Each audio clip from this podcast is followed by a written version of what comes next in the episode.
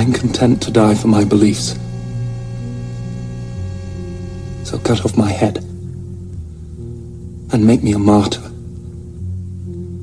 The people will always remember it.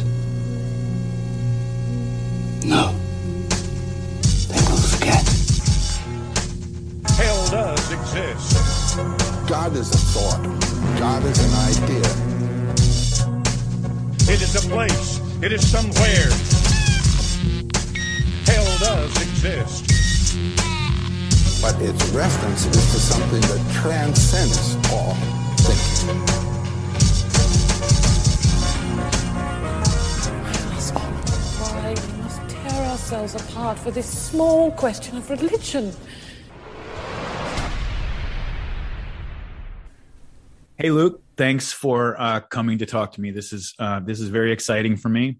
Um, I read your book a few months ago. Maybe it's been like six months or something now, and I enjoyed it. I enjoyed it very much, but I also got a lot out of it, despite the fact that I was already pretty familiar with the work of Rene Girard, who obviously is your primary influence.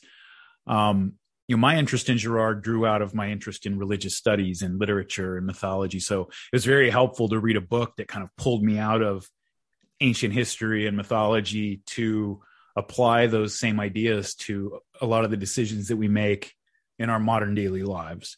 Um, so maybe we'll start there. Uh, maybe tell us a little bit about yourself in terms of the specifically like in terms of the journey that led you to these ideas and kind of put you in a position to have that holy shit moment, you know, as you describe it, like when you encountered these ideas.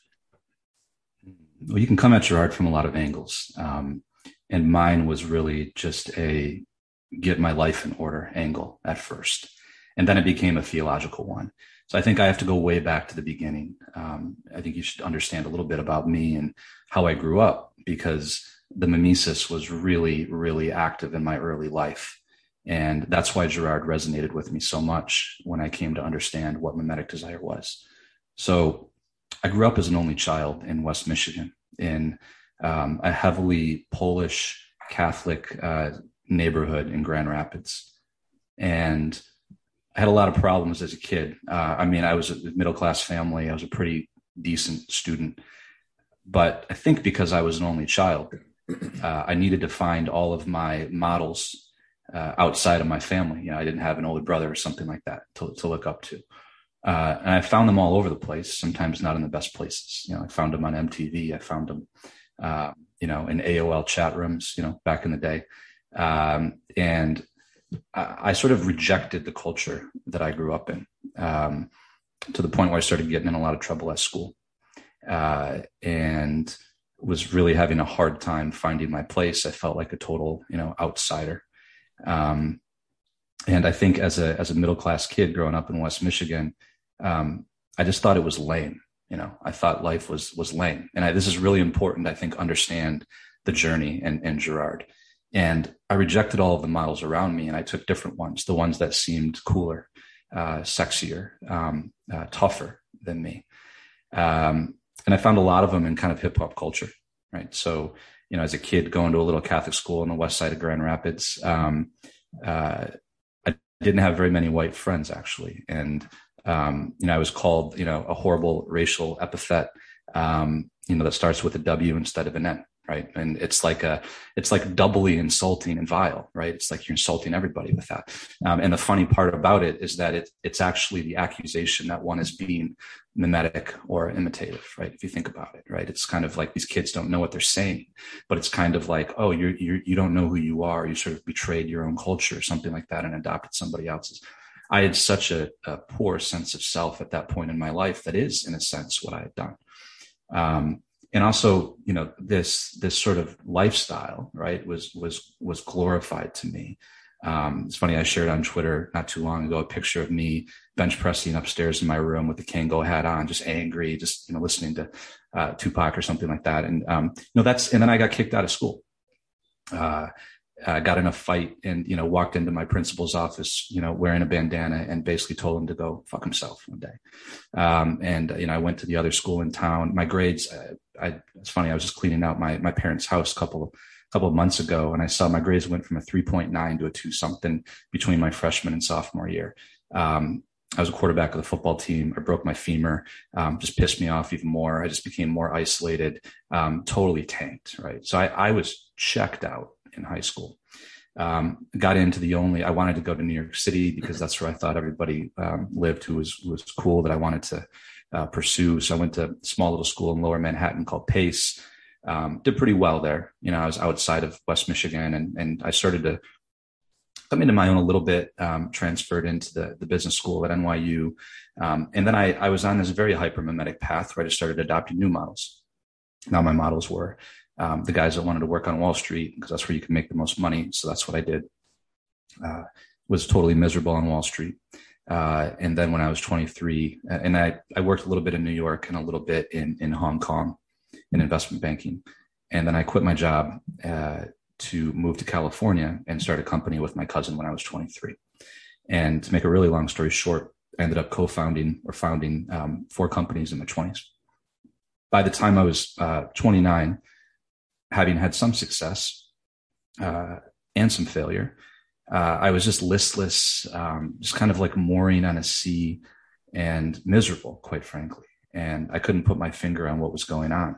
So, you know, I tell the story in the book, but the, the this is the backstory here is that um, you know I was introduced to Rene Girard around this time, um, and I, I had I think this is a really important word, and it's connected to what what mimetic desire is. I think I had what um, you know the Christian spiritual tradition would call acedia, and I think this is a really important thing to understand because it's a false relationship to freedom.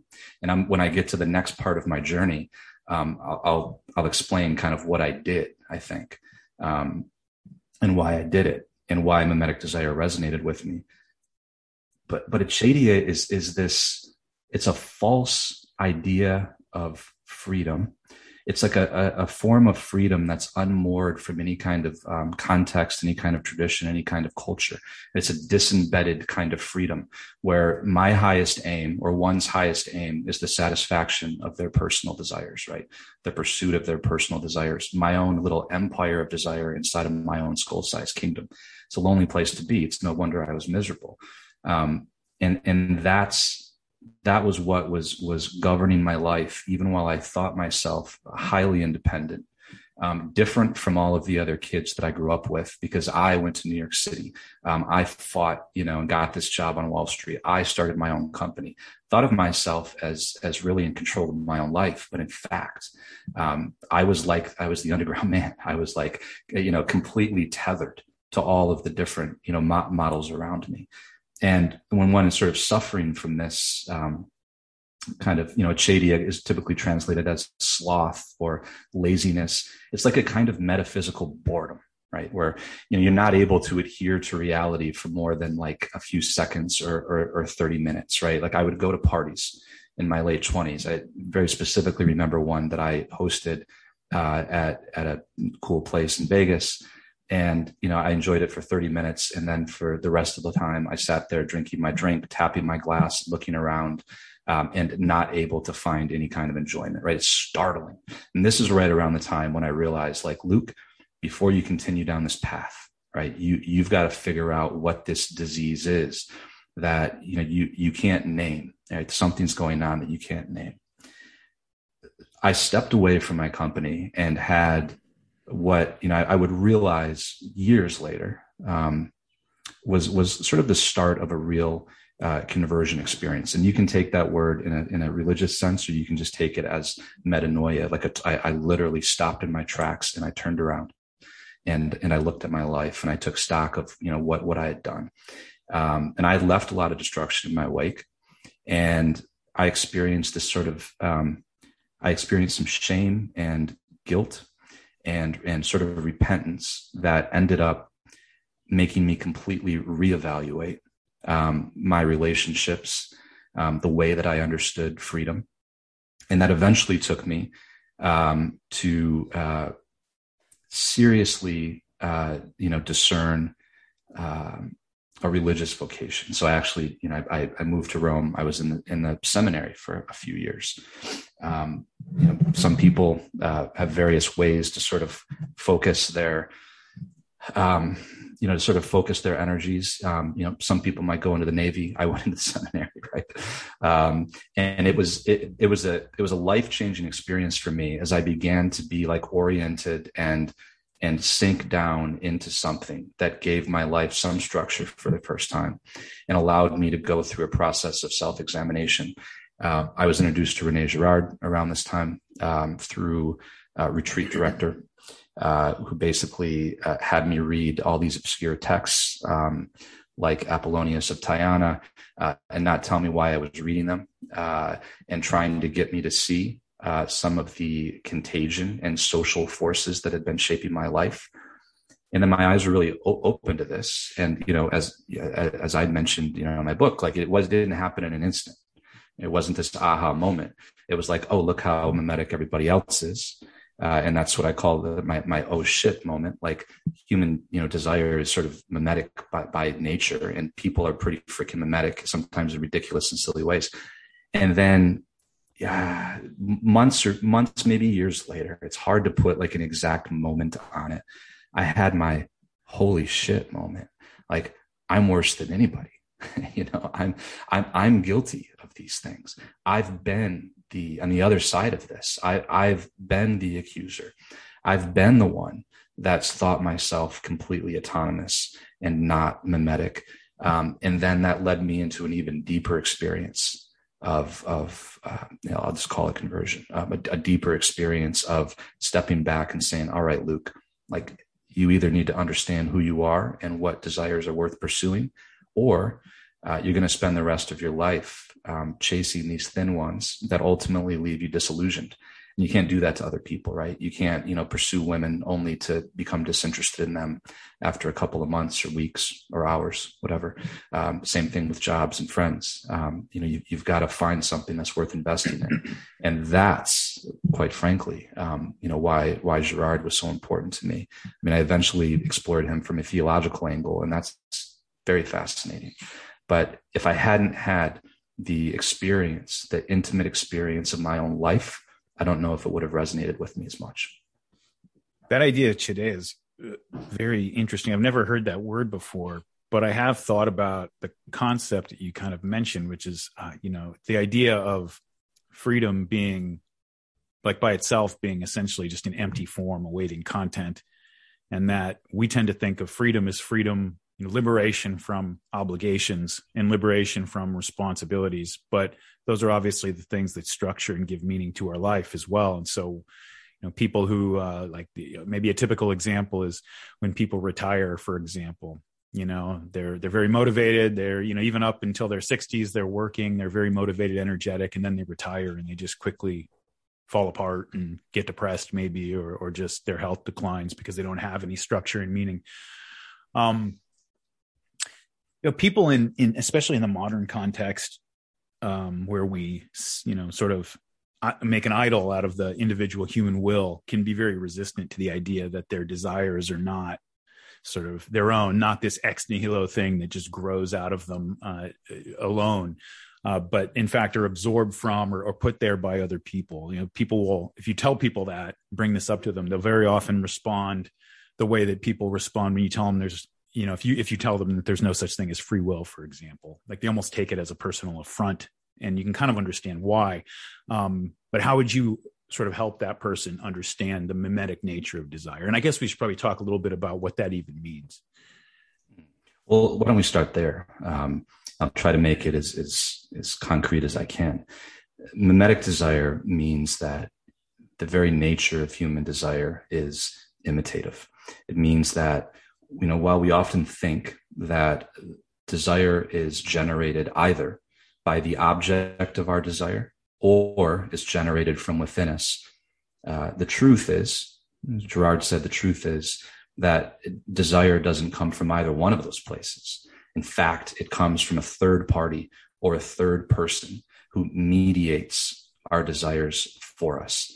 And very often, that third person is hidden from us, and we'd never want to admit that they're there. Okay, so um, certainly we have instincts and biological drives. Um, you know, if if I'm in front of a of a beautiful woman, um, I don't necessarily need anybody to mediate uh, my desire for her to me. Right? I have built-in instinctual mechanisms. Okay, that will attract me to her.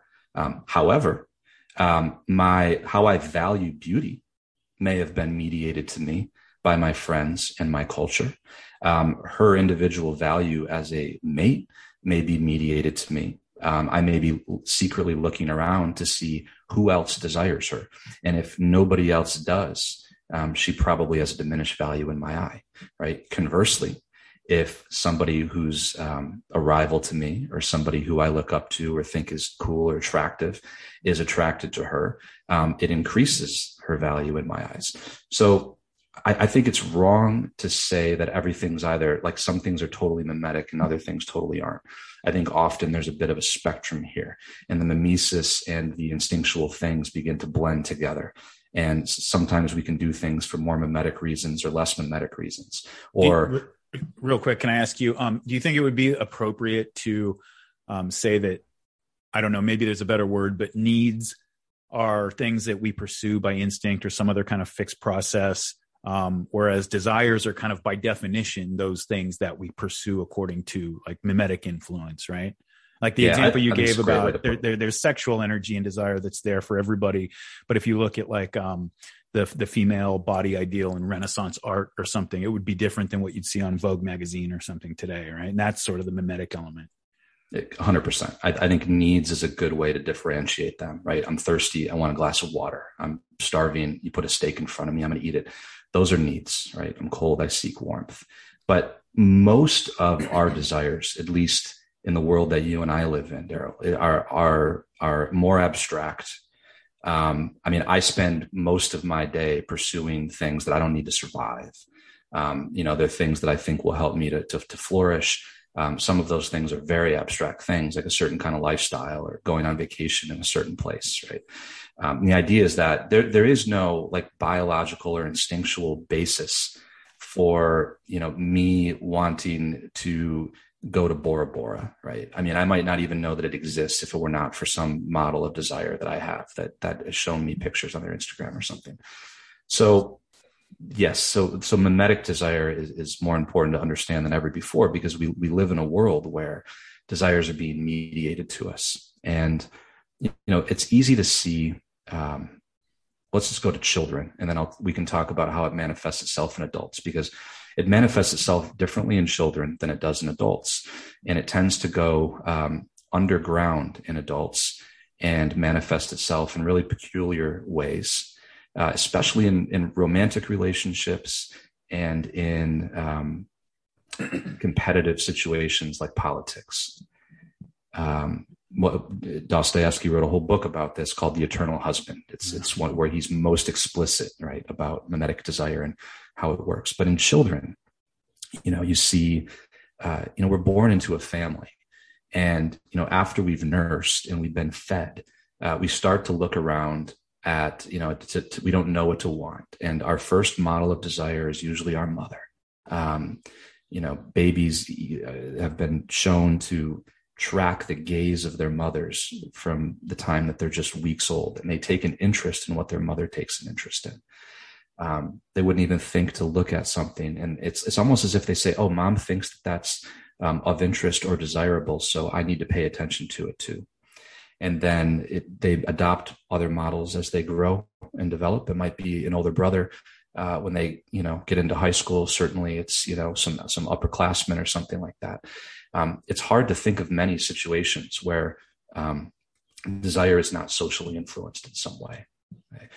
Um, as as people get older, and you know, think about it, a, a children like openly imitate. They're often like very proud of their imitation, right? They like it when you imitate them. If you play the game with a toddler, you know, you're imitating them, and, and then they imitate you back, right? It's everything is very open. Um, and as we get older, we tend to hide um, the way that we imitate. And this is, I think, why Girard called this mimetic desire and not imitative desire, because he he said mimetic to imply that there was something um, subversive, hidden, um, and quite frankly, um, had the potential to be dangerous about the way that we imitate. It's essentially imitation that tends to lead towards unhealthy relationships and specifically rivalries with other people. We see it even in children. And the most classic example of mimetic desire and rivalry that you can see in a room full of toddlers is, you know, you put, you turn them loose in a room full of toys and one little girl picks up a red fire truck. Now, why she picked it up, um, who knows, right? It's a multifactorial thing. Maybe her dad's a fireman. Maybe she, you know, just the, the red caught her eye right away.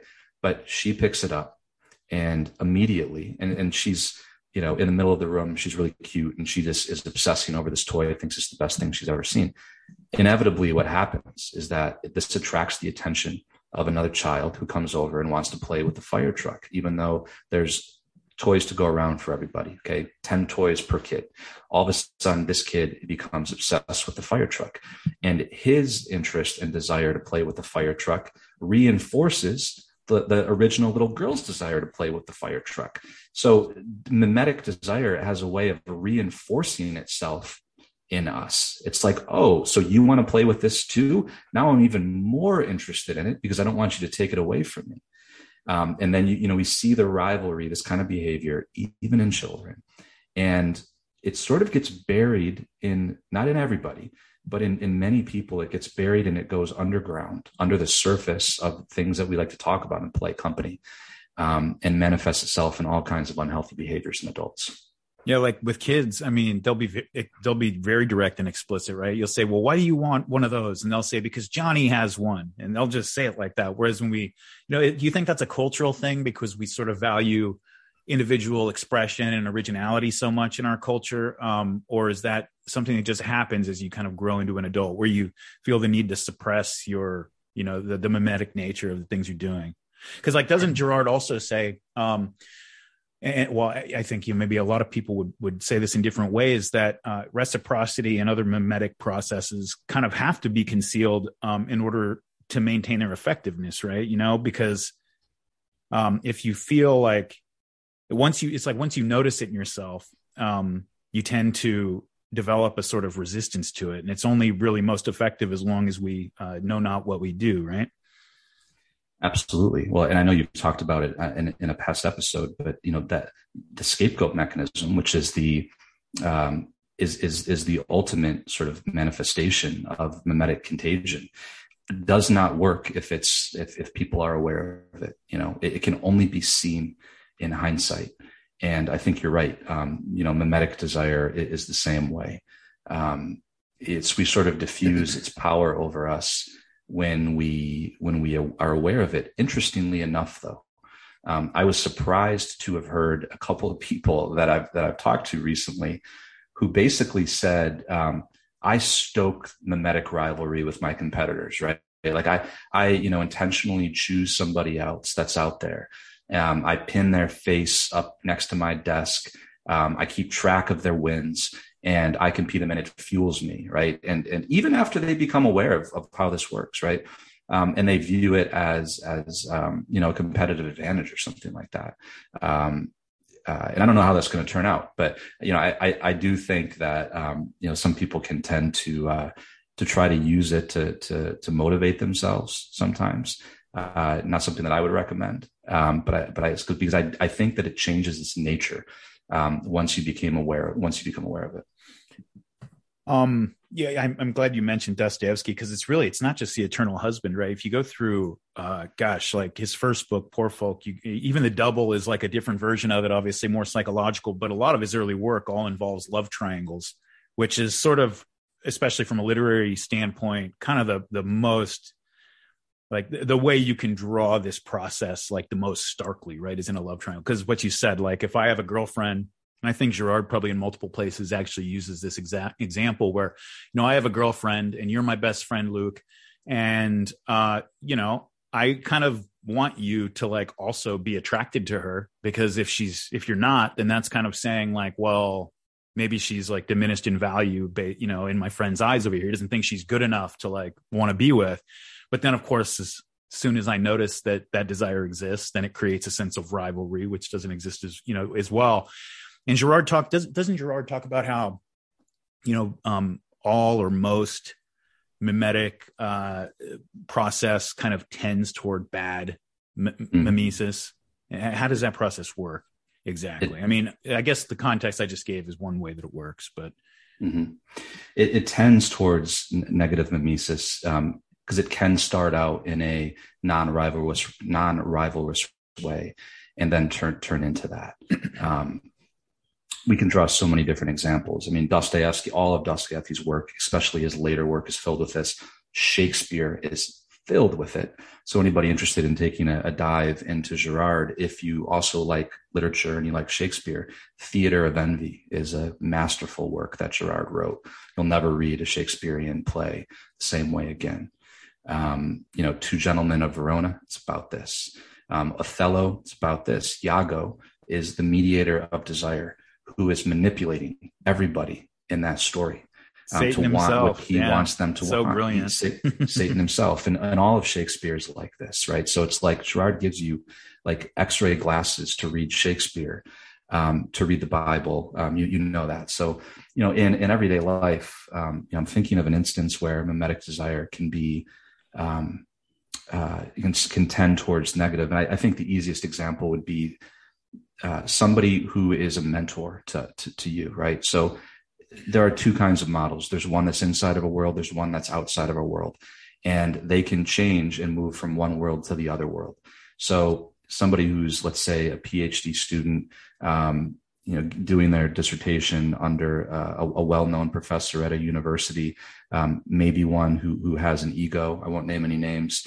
Um, and uh, as soon as that doctoral student um, you know, gets their PhD.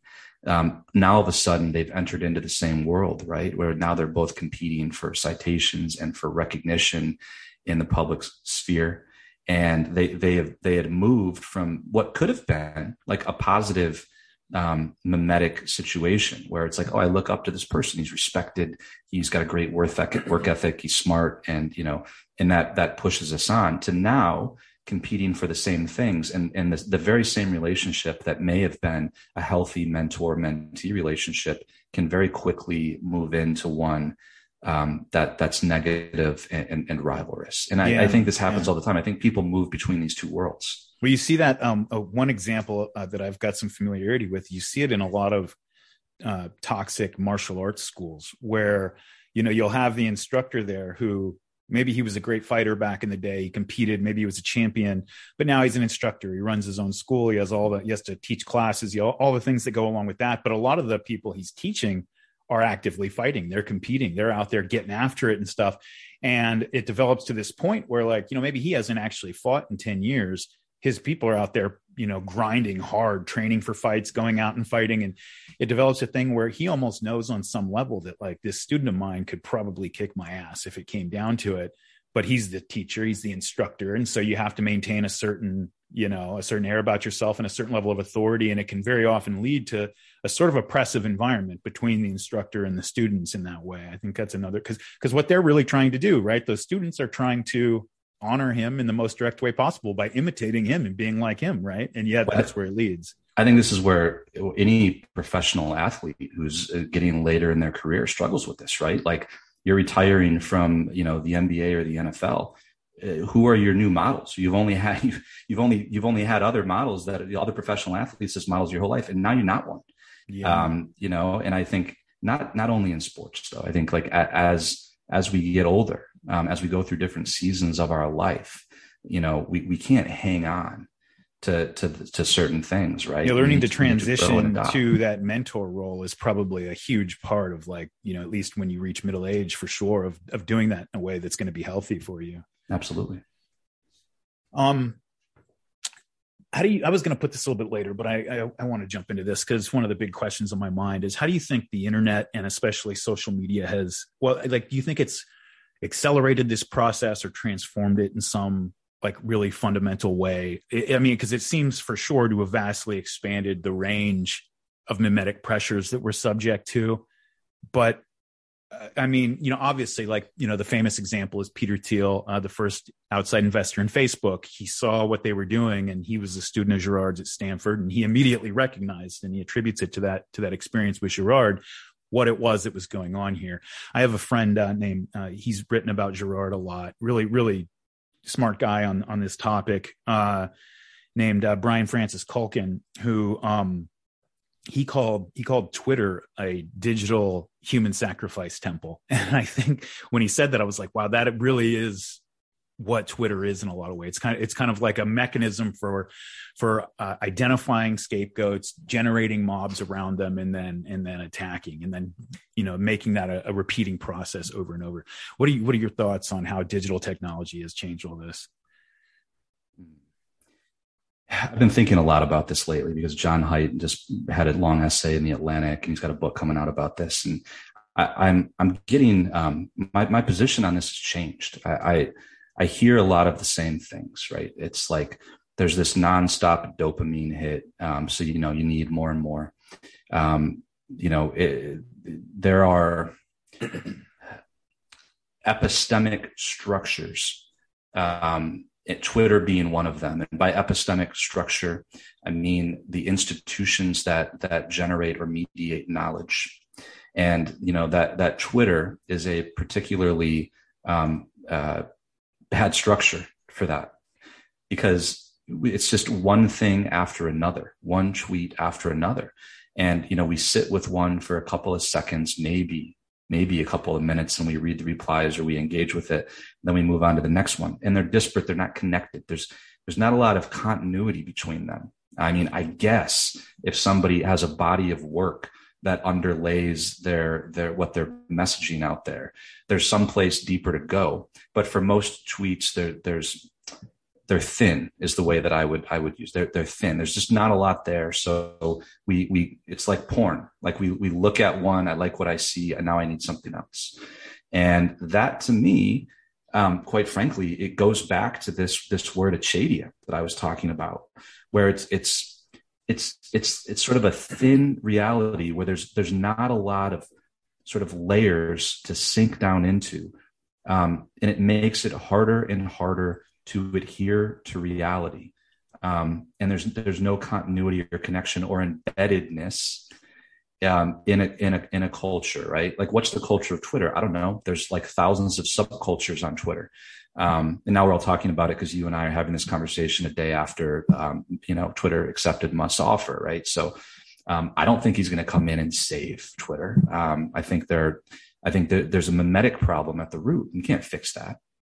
Um, that requires real um, uh, a, a, a ch- changing our relationship with with the technology itself. And I do believe that Twitter is essentially a mimetic accelerator um, because what it really is is uh, a, a place where we go to find millions of people modeling various desires and various ideas and you know, it's very good at stirring um, mimesis and contagion, um, making scapegoats. Um, cancel culture is is is you know the scapegoat mechanism is the best explanation that I've ever heard for it. Um, and that, but the scapegoats don't work very well anymore. Um, they don't they don't last very long. They might last a day, and then everybody's forgot about it, and they've moved on to the next one. So it's like an arena. Um, it's like the new gladiator gladiatorial arena um, there's not enough, you know, people to sacrifice. You know, and we they have to keep getting bigger and bigger. Um, you know, Trump was booted off Twitter, and it's like, you know, I, don't know, like people kind of, I don't know, it's not, it didn't seem like that big of a deal after. Well, right, cycle, I think like right? you know, like I, I think that's such a great point because like you know when Trump was president, they couldn't quite get at him they settled for substitutes like Nicholas Sandmann or whoever the the scapegoat of the day was. And then they got Trump and they kicked him off Twitter and kind of purged him from the social environment.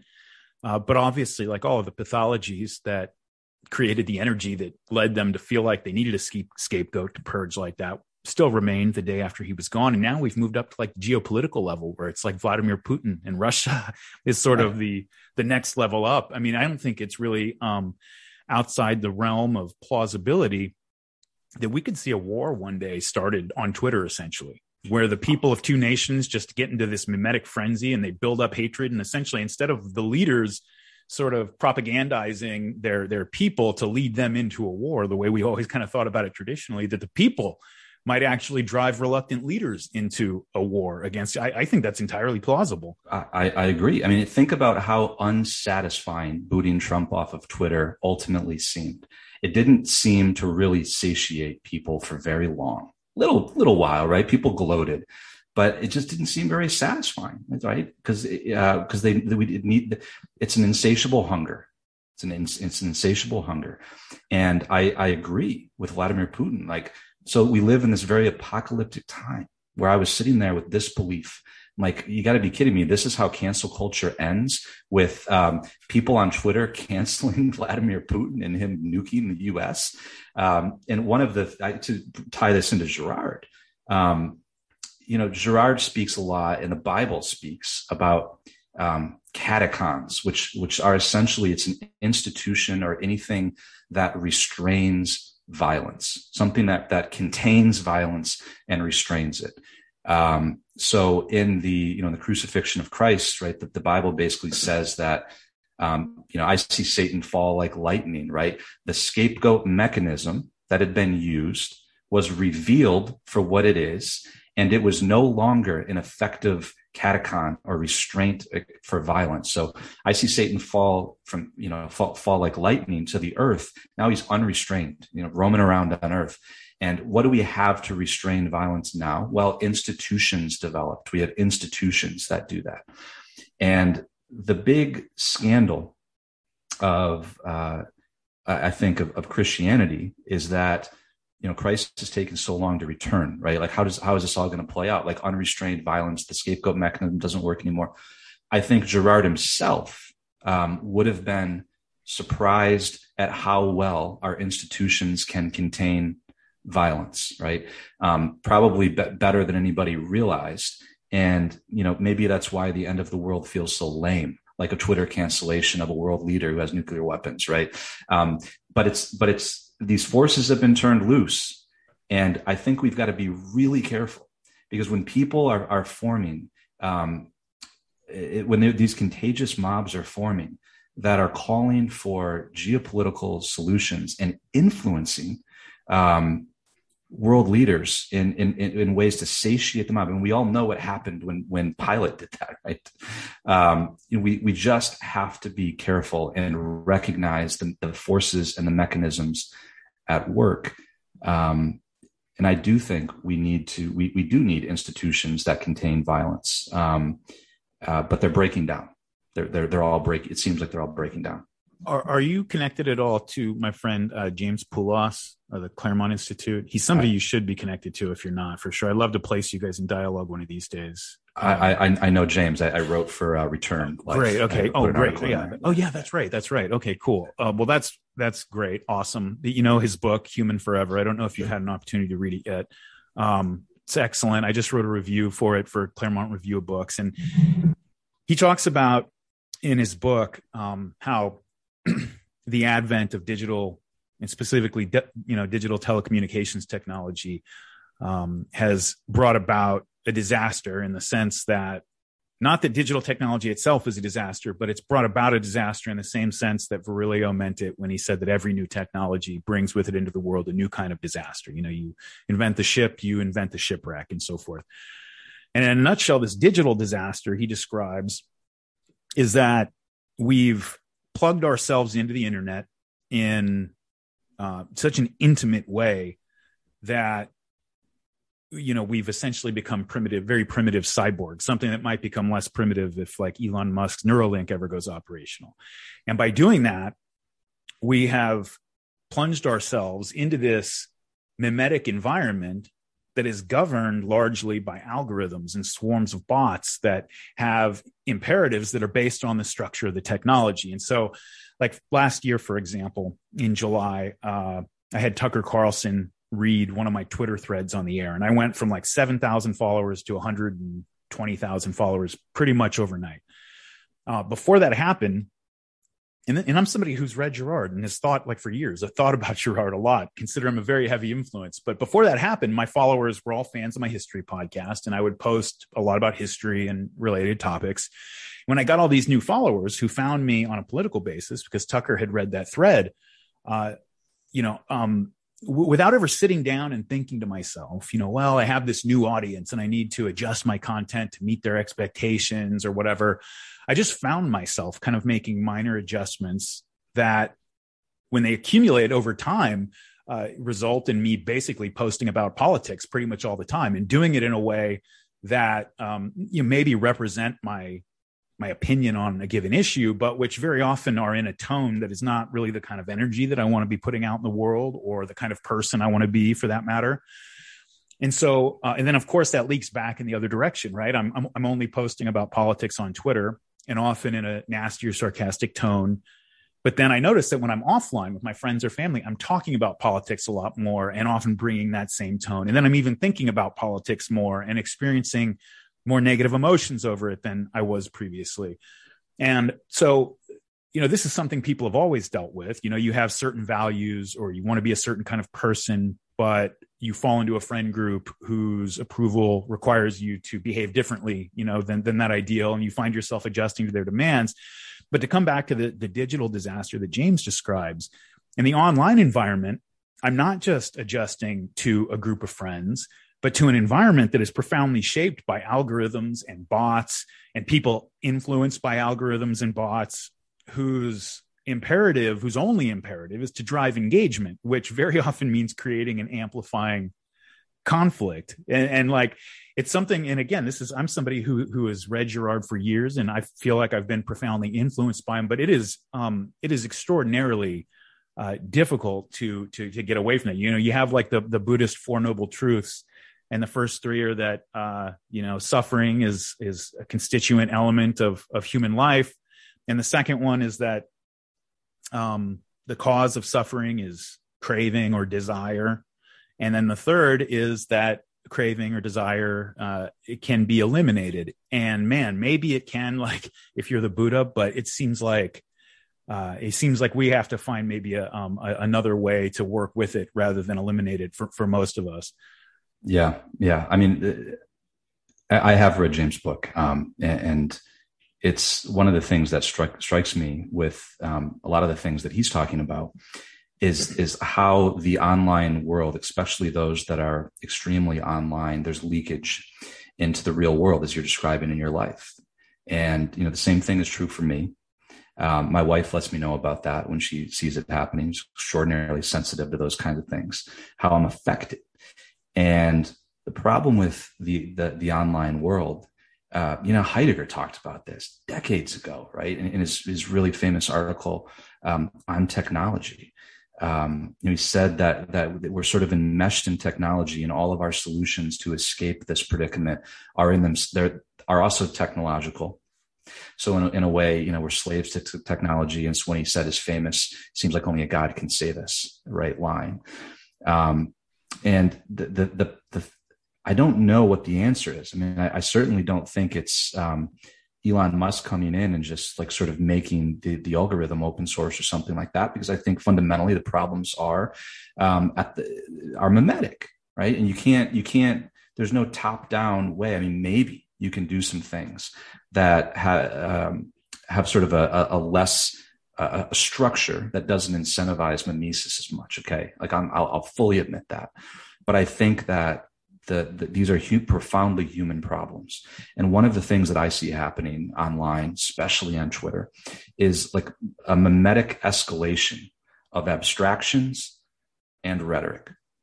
Think about how abstract so much of Twitter is, right? Like the meme culture, you know, it's like like better and better memes. I mean, I found myself all very self-referential and yeah, yeah, yeah, yeah. So I mean, it's just it's a world of of abstractions that um, I think were generated online, and then and then escalating rhetoric. Right? There's been studies that have shown that you get people in your backyard for a, a beer and they're they're not nearly as extreme as they sound online, right? Because sure. you need to be noticed, right? But the, the, the the abstractions that happen online, where it's like, what are we even talking about anymore? And you know, you forget that I think has spilled out into the real world. I think this, if I see it in the classroom, I see it among my friends, like, you know, a- abstractions, right? When it comes to everything from, um, geez, I mean, like, uh, like sexuality to, to like, um, I don't know, like like crazy political sort of like concepts that are super abstract, um, you know, that represent like these ideas. And it's like, well, how does this have any bearing on, on reality, right? And we could go on podcasts and talk for like eight hours about some of these things. And I, I think that's been fueled by this online sort of culture of like, I, I just call it an, an escalation to the extremes of abstractions is the way that I think about it.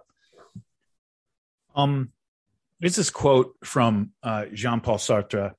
Uh, he says, Before that projection of the self, nothing exists. And he's kind of talking about something he had just mentioned. Before that projection of the self, nothing exists, not even in the heaven of intelligence. Man will only attain existence when he is what he purposes to be, not, however, what he may wish to be.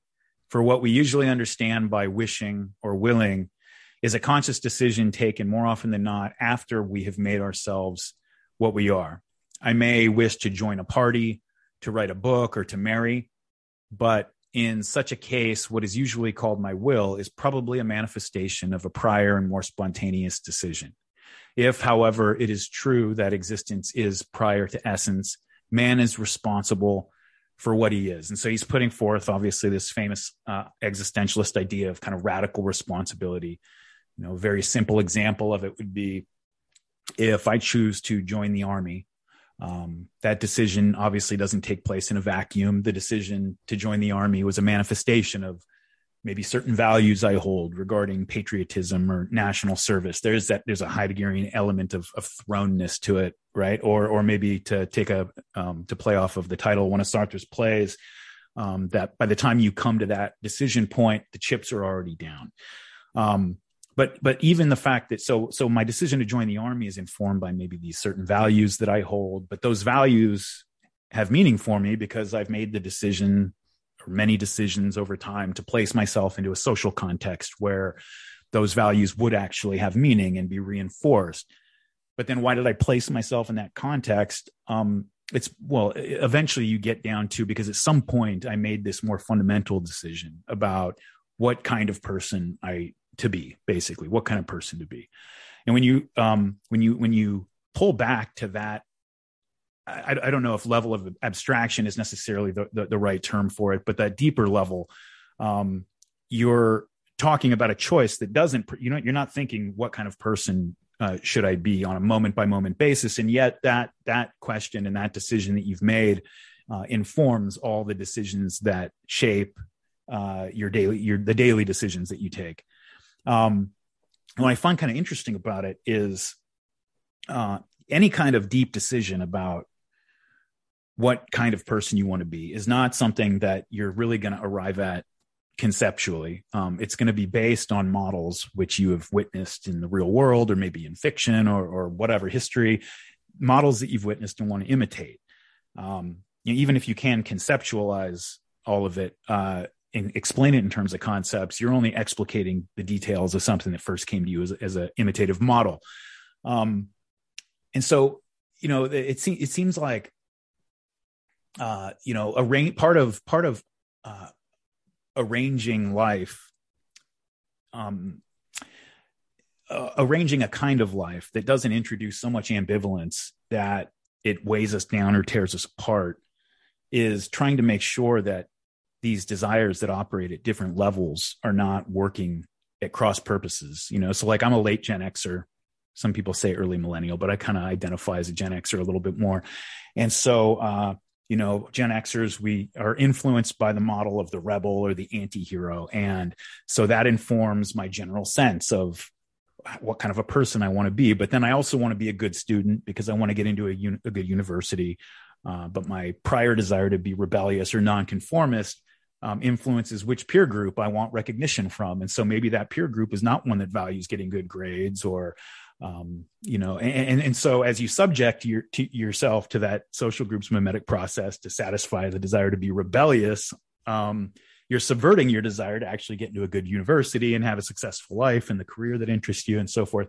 And it seems like having these desires that operate at different levels out of alignment is probably the cause of a lot of pain and frustration and that finding a way to bring them into alignment might be uh, an important uh, an important like, part of the solution to having a life that's not so painful and frustrating Mm.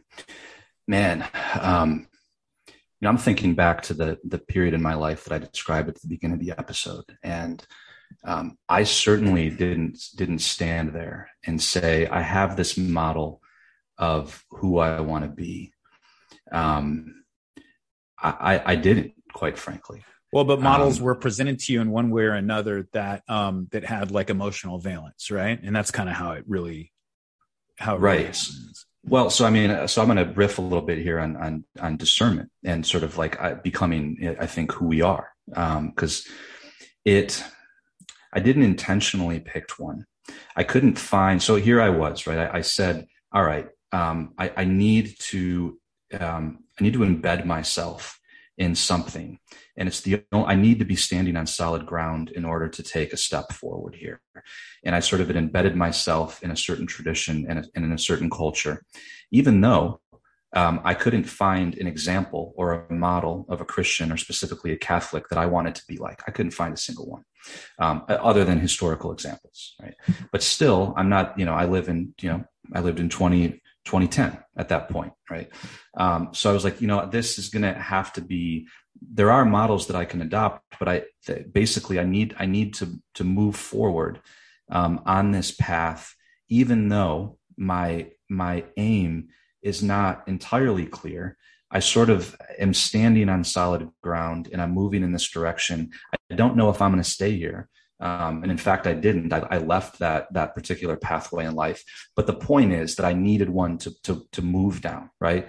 Um, for some people, it might be the military. Right. For me, it was a seminary. I was grounded in something, and this, incidentally, is exactly what the you know the the Desert Fathers said was the was the antidote to acedia.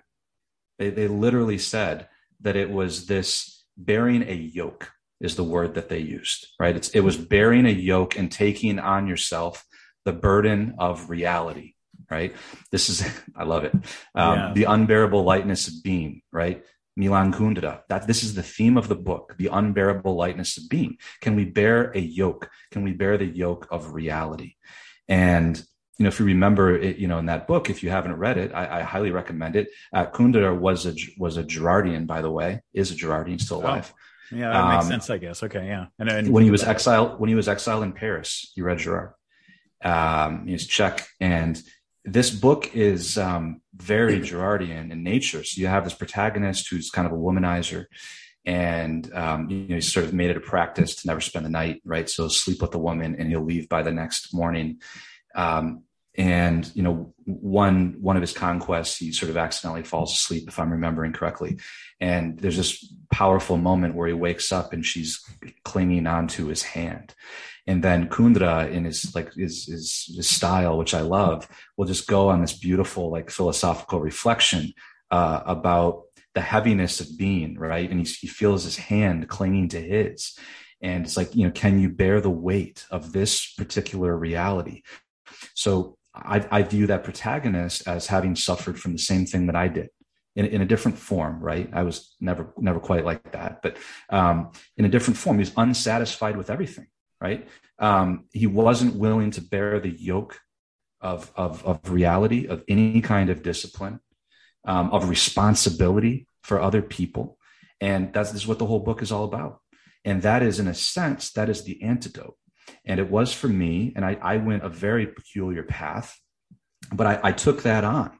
And, you know, I, I, I had to, I couldn't detach. I was like, I can't detach myself from social responsibilities, from the the thing you know the the the the response the reality in my life i can't pretend to ignore it and to float around satisfying this desire and then the next one i lived all over the world i did pretty much whatever i wanted um, and i wasn't bearing any of that weight and that is i think this is kind of how we how we begin to become who we are is by uh, you know christians say you know carrying your cross um, or you know bearing the weight of the reality that you happen to be in right? In whatever time and place you're in right now you know you have the weight of reality to adhere to and and to carry um, and probably a responsibility to, to some other human being.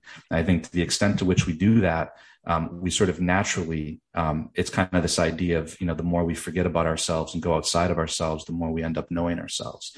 Um, and that was the case for me, as opposed to me sitting back and having identified of some very specific model. Um, cause it was a little, it was a little bit more complex than that. Do you think, um, you know, when, when you were saying that just now, it came to my head was, uh, you know, every generation, the young people, um, tend to be kind of radical, maybe tend to be kind of revolutionary, right? You look back at the way, you know, eh, back in the late 60s, people were looking at the college generation and being like, when these people take over, like civilization is going to come to an end, right? Obviously. But what happens is those people then, uh, eventually accept some kind of a yoke, you know, by hook or by crook, they do it. They, they, they get out of college, they have a career, they get married, they have kids, they buy a house in a community. And so now all of a sudden they have this whole context that kind of gives um, you know gives meaning to uh, behaviors that provide weight on them. It provides that anchoring weight on them right? And that today for you know a, plethora of just social and demographic and economic reasons um, uh, you know advancements in healthcare that are prolonging the baby boomers life all sorts of things is you have a you have a generation now like millennials um, who uh, you know, they're in their mid 30s, late 30s, and they're not buying houses yet. They're record low levels of getting married and having kids. And so you kind of have a generation that is just sort of floating and not acquiring those organic anchors that you sort of normally pick up as you go through that stage of your life. And that they're maybe clinging out, you know, trying to grab on to like any rock or any anything they can grab, tree branch that they can grab onto that seems like it's going to give them some sort of solidity and anchoring. And you know, maybe that's a social justice movement or some other kind of uh, you know real extreme political orientation something like that. But um it seems to yeah that, that's what that came into my head when you were saying that. So we kind of do have a generation right now that does feel like it's floating and is not acquiring those anchors that that you normally do. I think that's um, it's a great point. And i think that's why there's such attraction um, to certain movements. Um, I mean, there's certainly a, a, solidarity aspect to it, right? I mean, people would rather be long, wrong than be alone. Um, uh, I really believe that, right? And um, you know, people people want something heroic to fight for, um, especially young people. You know, they're they're they're craving something heroic. They're craving sacrifice. They are craving discipline. Um, you know, even if they don't articulate that. Um, I just spoke to a couple hundred high school kids last week, um, and I, I've never had such engagement. It's been years since I've had that kind of engagement. We talked about thin and thick desires, and no sooner than those words had come out of my mouth, than their eyes just lit up. They were on the edge of their seats, and I went an hour overtime answering questions and engaging with them. By thin desires, I mean yeah, mimetic, highly fleeting ones, yeah. right? Yeah, I mean, I mean those mimetic, highly fleeting ones that are here today, gone, gone tomorrow, like infatuation, right? There's nothing real or solid underlying those things. There's no real value there. There's nothing real. Um, you know, and thick desires being the kinds that you can cultivate, right? Like great love, you know, for your spouse or something. Um, they understood immediately, and I think they are craving some heroic thing to sacrifice and pour their lives out for, and they're um, you know people are coming to them with cheap substitutes for that. And and they're accepting it because you know they, they, they haven't been proposed a better model i guess right? And it's it's sort of up it's up to uh, leaders right? To good leaders to, to be able to propose the, the you know these transcendent models to them the kind of things that do um, represent a positive um, yoke and at least give their life structure not to determine it but just to give them to give them structure and I mean they're so hungry for it. Um, in a way, it's it's it's scary because I, I think you know when you're when you're starving for meaning, you'll eat the first thing that somebody puts on your plate, and and you know the, the that the thin desires can be incredibly attractive and illusory, um, and um, ultimately, you know, unless they're grounded in something real um, that you know when I, when I, when I say real, I mean something that's sort of rooted in um, human fulfillment, right? And just an understanding of human nature. Unfortunately, human nature has become like an unknowable X, right? It's most people would, you know, deny that there is such a thing as human nature that we can know. I think there is. So that's what I'm speaking about, right? Um, they'll they'll just tend to to to suffer from a very similar ailment that I did. There's this great book written back in the early 60s by a British guy named Douglas Hyde. It's called Dedication and Leadership. It's very short, like maybe a hundred page book. And Douglas Hyde was a guy who was kind of, he was a high ranking member of the British Communist Party for about 20, 25 years. And he left, he, you know, he's the editor of the Daily Worker. So he was like, he was up there. He's an important guy. Um, and he left the party in 1948 and became a Catholic and he's the, the book is writ, is based on some talks that he gave to a bunch of catholic lay leaders in the early 60s about things that you know for all of their ideological or, or whatever uh, problems that the communists from an organizational standpoint and the way they uh, interact with their and develop their personnel the things that they do right and that he felt that the church at the time and churches everywhere of all denominations were getting wrong. And the first thing that he brings up and the last thing he he brings up at the very end to drive it home is that with the Cultural Revolution in the 60s, the churches, for the most part, took the lesson that, uh, you know, there's so much out there in the culture that we're competing with now. We can't place a lot of demands on people or they're going to leave. And he said, what the communists understood perfectly well that that is the opposite of the truth. And that, in fact, um, you know, he said that a lot of the most motivated and the best people in the British Communist Party that he knew were all were, were people very often who had gone to the church first looking for uh, what they ended up finding in the Communist Party. But when they got to the church and said, you know, I'm here, I'm, I'm motivated, like I am ready to just rock and roll, give my life, whatever, they would t- be told, you know, oh, that's awesome. We're, we're very happy to hear that. Um, you know, why don't you show up a half hour early before the service and you can help set up the chairs?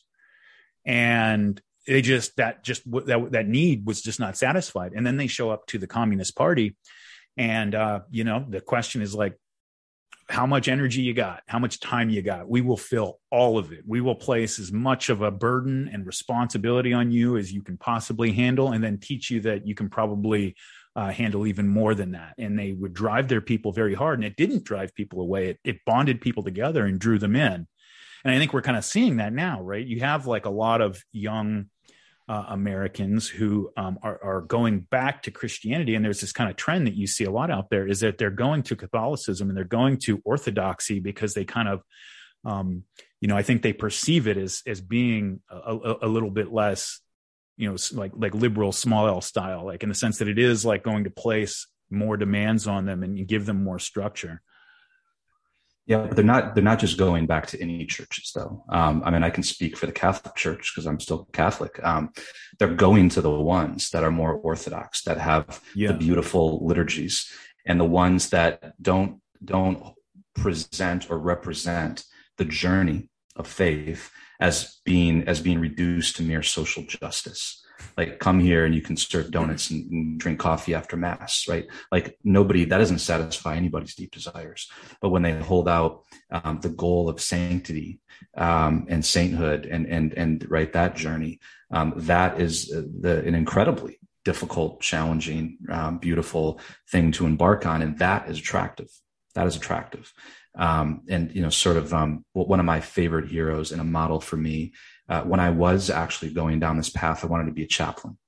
And uh, one of my models was Father Vincent Capodanno, who served in Vietnam. Uh, he was a chaplain, and you know he he gave his life um, shielding guys and giving last rites on the battlefield. Um, and he was an incre- he sacrificed himself. I mean, he was he was a martyr um, in the true sense of the word, um, and uh, he was protecting victims. And he he was a, a model for me, and his, he's got a fantastic book that talks about his journey, and it, it, it was exactly what you just said. Um, you know, he sort of was was lamenting that um, that there wasn't sort of a model of, of heroism um, that he could he could find, um, and he he sort of found it in in the military, but he was somehow able to to see how that mapped on and translated to his life, his spiritual life, right? And he was able to see how he could he could find that same energy to pour out uh, into, into his life. And he said, he, you know, he didn't want to become like the World War II pilots that uh, had to make heroic decisions and do things on a daily basis. After the war, they came back. Um, you know, they went back to the UK and they came back to the US, and a lot of them struggled because they were not able to find opportunities in their everyday life to exercise that kind of discipline or or or or heroism unless they realized that they could. They just had to do it in very different ways. Yeah there's that great final scene in that movie the hurt locker if you've seen that, where you have this guy who's a he's an EOD technician. He's like over there diffusing bombs in combat under fire, where every decision you make, you know, red wire, blue wire, could be life or death. Like everything matters. And then he comes home. His wife wants him to come home. He wants to please his wife. He comes back and he's there and like she sends him to the store and he goes into the cereal aisle and he just looks up and there's a hundred cereals looks down and there's a hundred cereals and he just eventually gets overwhelmed and leaves without any cereal and goes home. And then the next scene he's getting off a plane and he's back in iraq. And um you know the i guess the trick maybe is that is learning that you can uh find ways to to to really actively and energetically engage with what people think of as the mundane things of daily life, you know, of having a good family and a strong, uh, co- cohesive household and these things. You really can't. And even even if you have a job that, you know, um, you just you go to an office and you turn in TPS reports all day or whatever, like office space, that you can actually, under most circumstances, engage with that task in a way that doing it well will bring some kind of meaning to your life. I mean, I think that's kind of what is behind the you know why why Jordan Peterson's thing about clean your room uh, resonates with people so much, you know, is that even with something like that, and especially maybe something like that, if you're in a place where you really are kind of just feel like you're floating through life and, and don't have a lot of agency, that if you just apply yourself and engage with any task at all, it'll start to get that ball rolling a little bit. Mm, yeah, I mean that I, I do think that that's that's why what he's talking about resonates. You know, um, not just cleaning your room and making your bed. Um, you know, that whole first minute of the day that is is a heroic minute. Um, it's the first your first minute of consciousness where you get to make a decision. You know, you get to make a decision um, if you're going to get up um, and how you're going to spend that first minute. You know, and it, and it does uh, color the rest of the day. Um, and I, you know, it's incredible. There's so many ways to to exercise this in today's culture. And one of them, and it's because it's work, and I, I mean it, it's hard work, is to resist the easy path of mimetic contagion. It's work to do that. Um, and it actually is a heroic effort um, to to stand outside of that. It's easy to follow the crowd and the mob. I, it's hard work and it can somehow set you outside of them, make you the object of ridicule or questions, and make you feel lonely um, if you think for yourself. Um, if you if you stop for a minute and act with intentionality um, as opposed to the knee jerk reaction, um, it's always going to be harder. Um, these things, you know, it, they may not seem as important as um, you know some some rescuing somebody in a battle. Uh, but in fact, in, in a different sense, that's that it, it, it it's exactly what you're doing in some cases, right? Um, it could this could be something that affects the rest of somebody's life. You know, I'm just thinking of some of the nasty things that play out uh, in the culture and, and online. Um, so maybe you know that's that's also a good place to start, right?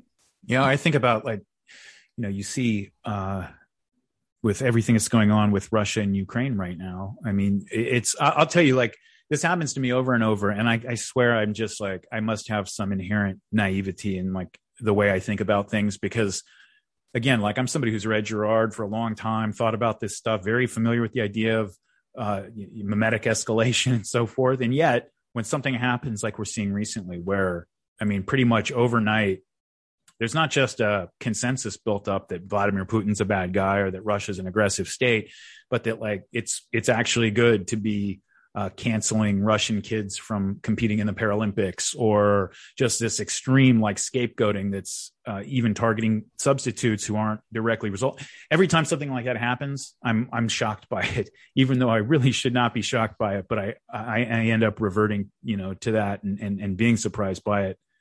The, and, one of the um, things. Yeah, go well, ahead. Just one one point on that. I mean, the, the mimetic contagion has a relationship to epistemology and, and the way that we view the truth. It's really important. And I, I, I think that's not very well understood, um, even with people that have read Girard. And you see it in the story of Apollonius of Tyana, right? Um, I won't retell the whole story, uh, but he basically, um, you know, singles out a scapegoat and encourages a mimetic mob to stone a blind beggar. And, you know, they don't want to do it. They're like, this is a blind beggar. You don't want us to stone him. Um, but in the process of stoning him, this is really important to understand. In the process of stoning him, they they forget that they didn't want to do it. And he is literally this is the, the myth i think is important to understand here because it represents the truth. He he is literally transformed into a demon with blazing fiery red eyes. When they are done stoning him and the rocks piles come off what they find underneath is is like a demon all right? And for me this represents the the way that the truth is distorted through mimetic contagion it's almost like you thinking physics, right? Like the way that like gravity bends space and time. The mimesis can, can distort and bend the truth. And then the stories we tell um, cover it up even more and more and, and more. And this is why, you know, the narratives and the stories are, are so, uh, can, can are, are, so important to get to the bottom of, right? Where do they come from? Um, what are they trying to conceal? Um, and, and and so the the mimesis it's not just that we do things that we maybe wouldn't normally do if we didn't have a mimetic model or a crowd of mimetic models it's literally that we convince ourselves completely that something is the case or that this person is guilty or that we blame this I don't know, Russian Paralympic athlete or something like that. We have utterly convinced ourselves because the mimesis has affected our perception of the truth. Yeah, and I mean, you can you talk about people looking for ways to to to to find that sense of heroism or or meaning in everyday life, and that it's actually very often right there if you want to look for it. I mean, it's kind of a good example where, um, you know, just honestly like it's maybe tapering off a little bit right now but certainly in the first few weeks like just to be and i can tell you this from firsthand experience just to be the person who stands up in public and says yeah i don't i, I think this is crazy like what they're doing with the paralympic athletes or that all of this is going way too far um, that you uh, people get very upset about that as people in mobs tend to do uh, toward anybody who tries to calm them down you know? Um, but like we were talking about earlier i mean this is something that you know we're we're nose to nose with a nuclear power. And so maybe you know enough people sort of saying like hey nobody's saying vladimir putin's innocent. That's the thing about most scapegoats right? And it's maybe the reason the gospel story like is was so effective is that you have jesus who's just a purely innocent scapegoat. Most scapegoats you look at like the first victims of the salem witch craze or something um, are people who they might be not witches. They're not innocent or they're innocent of the specific charge of being the the sole cause of all the suffering and, and chaos in the community, maybe. But it is like an old woman who lives outside of town who nobody really likes because she's this crotchety old hag who's always giving people trouble. And so she's not innocent in that sense. And it makes it very easy for that person to transform into a demon once that starts to take hold. And you look at, I mean, it kind of applies with Putin, right? Because like you can make this case like, oh, we're scapegoating Russians or Russia, and they can point to a lot of real things about Vladimir Putin or the Russian political system that you know in their mind justify it. And all of those things are, are obviously true for the most part.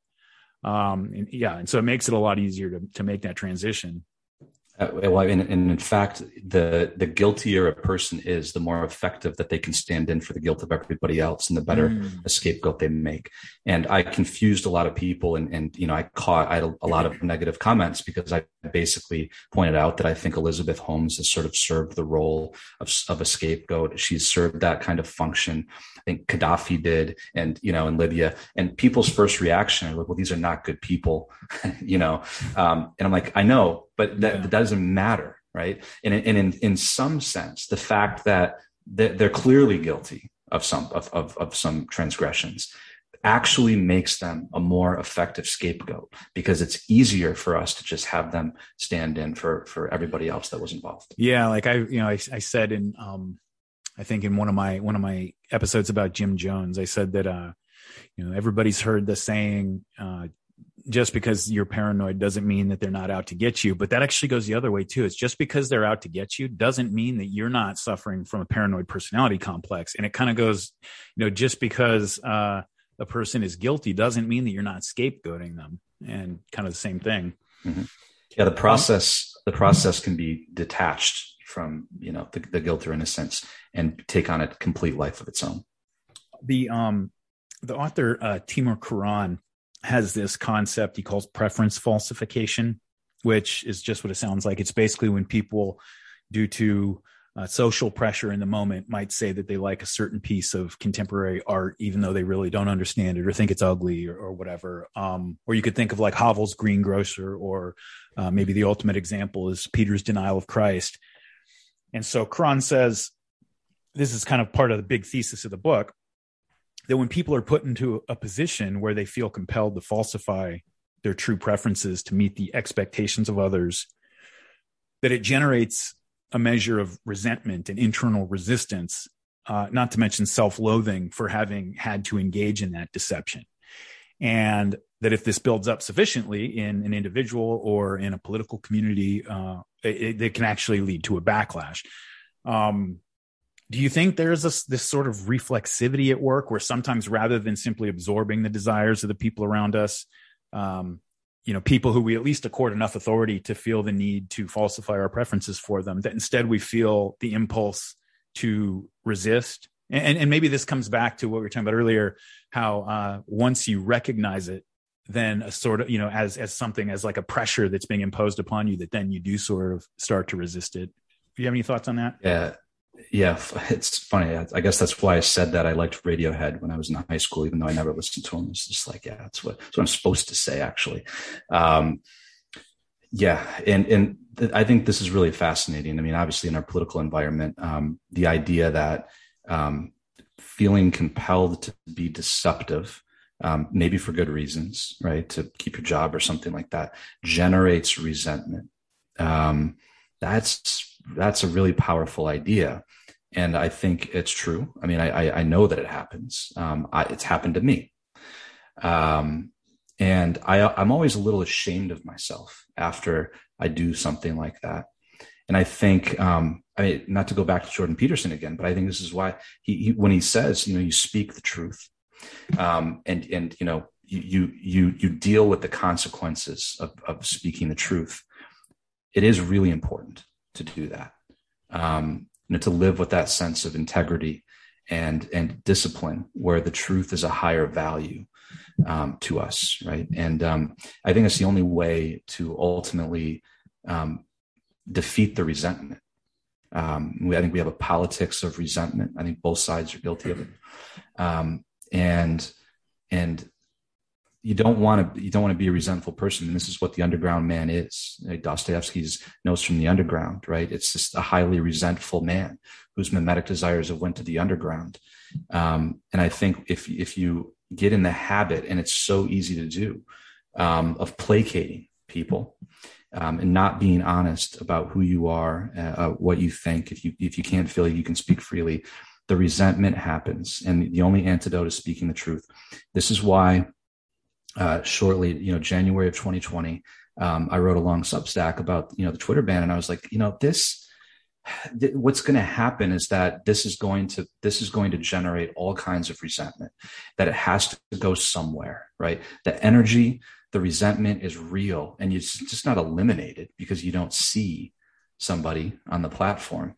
Um, all kinds of things are happening in the underground and they will surface eventually yeah, uh, and that and that's always the case. One of the thing, like the the way I put it when that happened was maybe because I was, you know, I had finished or or was working on finishing my Jim Jones series at the time, and this came up, was that uh, if you look at like what happened to uh, the civil rights movement and the just sort of the campus, the the youth young people protest movements in the 1960s, you know, in 1968. Martin Luther King was still kind of keeping a lid on the Black Power movement to a degree. Uh, his sort of gravitas and, and, moral authority that he was able to bring um, allowed him to do that despite the frustrations, you know, at the amount of progress that was being made. Um, and a lot of energy coming up from the bottom, especially with the young people who wanted to, you know, take more direct action. Um, and then on the uh, you know the, the, campus movement, the anti-war movement, you had in 1968, you had uh, Eugene McCarthy running for president, obviously in the Democratic primary, and you had the Clean for Gene movement, they called it, which was where all the hippies shaved their beards and cut their hair so they could go out and sort of work for the campaign for Eugene McCarthy. They were like, in other words, you have like these protest movements that are both being channeled into like a, a, a very sort of productive um, you part of the structure of the system, right? Where um, they're they're working through the political institutions or through this, you know, the, the, the nonviolent leadership of Martin Luther King, what have you. Well, then of course the Democratic Party just jobbed Eugene McCarthy uh, in the Democratic primary, handed it to Hubert Humphrey. When the young people tried to protest it, they just had the Chicago police go beat the shit out of them. And Martin Luther King was assassinated in April of that year, obviously. And so you cut the heads off of like both of these movements. And then what you see in 69, 70, 71, 73 on up is all of that energy just scatters to the winds and latches on to the Jim Joneses and the Black Liberation Army over here or the Weathermen over there and, and a bunch of cults. I mean, it was a huge explosion of cults, you know, and they, and all the people who were joining cults in the early 70s, these were all people who were in the protest movement just a couple years ago and um, that was what i kind of really worried about is you can get rid of trump you can get rid of alex jones or whatever you can get rid of all of them. Um, and then where does that energy go? Where you know is it going to go latch on to something that really is not a part of the system at all? At least they were supporting a presidential candidate who was uh, you know put forward by one of the major parties that you know sort of operates within uh, some some boundaries you know eh, eh, that, that we can all agree on. Um, but that once you take that away that energy all goes away i think about like when they when reddit got rid of the subreddit the donald um, there was like something like 800,000 people in there or something, and probably a lot of people who went there all the time but weren't like members, you know, subscribed to it. And it was sort of like, you know, it, it was a, it was an edgy conservative subreddit, but it was Reddit, so it, it operated within certain rules. It wasn't like 4chan or something, right? And it was sort of self-consciously not 4chan. And the people on 4chan would make fun of it as being like the, you know, sort of the weak ass version of like their politics or whatever. Well, when they got rid of it, you know, this was a big part of people's like social lives in a way, right? As as these things are for for a lot of us these days. And so they went out looking for other things, and some of them went to 4chan to go see like oh at least there's people there i can talk to and other people that i know who are on the donald are like migrating over there. And a lot of people got there and they saw the content on 4chan they're like oh my god like, this is crazy. I'm out of here. And they left. But some people didn't. And you saw like a huge explosion in like the number of people who were previously like you know again maybe edgy conservatives but um but but somebody who would have been put off by like some of the stuff you would see on on on pol uh, who migrated over there and just over time, again, through that mimetic process, probably taking root, um, got absorbed into that culture. And, uh, you know, that's, it's like you said, that energy exists and it's going to go somewhere. Well, that's the mimetic mechanism, you know, which, you know, Girard sort of identified with this, um, almost a, well, he basically says a satanic sort of, you know, principle that operates. And it's just the idea that violence drives out violence, or we think that violence drives out violence. Um, but in, in, fact, it just spills over and creates a different kind of violence uh, and usually increases it. And it comes back in, in different form, right? And this is why, you know, in, in the Gospels, right, there's, there's, you know, passage like you drive out one demon and, and seven more come back and they're stronger than the first, you know. Um, it's, it's all an illustration of this kind of idea. And the other side of this, I mean, aside from the resentment, aside from the mimesis that I, you know is really at the heart of so much that's going on in our politics today. Um, you know, be careful, you know, who you choose as, as enemies because you become like them. Um, is you know this idea that you know when somebody is scapegoated, right? Um, you know, sometimes I, I, wonder, you know, if if anybody on the left has read Rene Girard. That's a joke. I mean, I know they have, but um, when you scapegoat somebody, right? I mean, like what happens, right? I mean, Girard is very clear um, about what typically happens. Um, they, um, I mean, certainly they can become sympathetic, um, and then in mythology, the the scapegoated person or thing is often deified um, and comes back sort of stronger with um, additional power because they they were the source of some kind of a social change that nobody else could affect other than their their you know they're they're, they're scapegoated they're scapegoating right? Um, they they in a sense sort of held the keys to to solving this problem or, or bringing out some some temporary peace. Um, and in that process, they undergo a sort of transformation. So on both sides, right? Um, the the scapegoating has no no positive effects other than even if you want to call it a positive effect, some temporary um, restraining of the mimetic contagion. It basically puts the brakes on mimetic contagion, restrains it, um, provides some temporary catharsis, some illusion um, of peace, or the illusion that something has been done. But structurally, this this principle of mimetic violence is still there. We haven't done anything with it. Um, Lacan, uh, to pull back from politics a little bit, I'll probably bring you back there before the end. But um, you know, Lacan has this idea of the mirror stage of early childhood development, which hits around six months into the baby's life, and it's just basically when the infant learns to recognize itself in a mirror.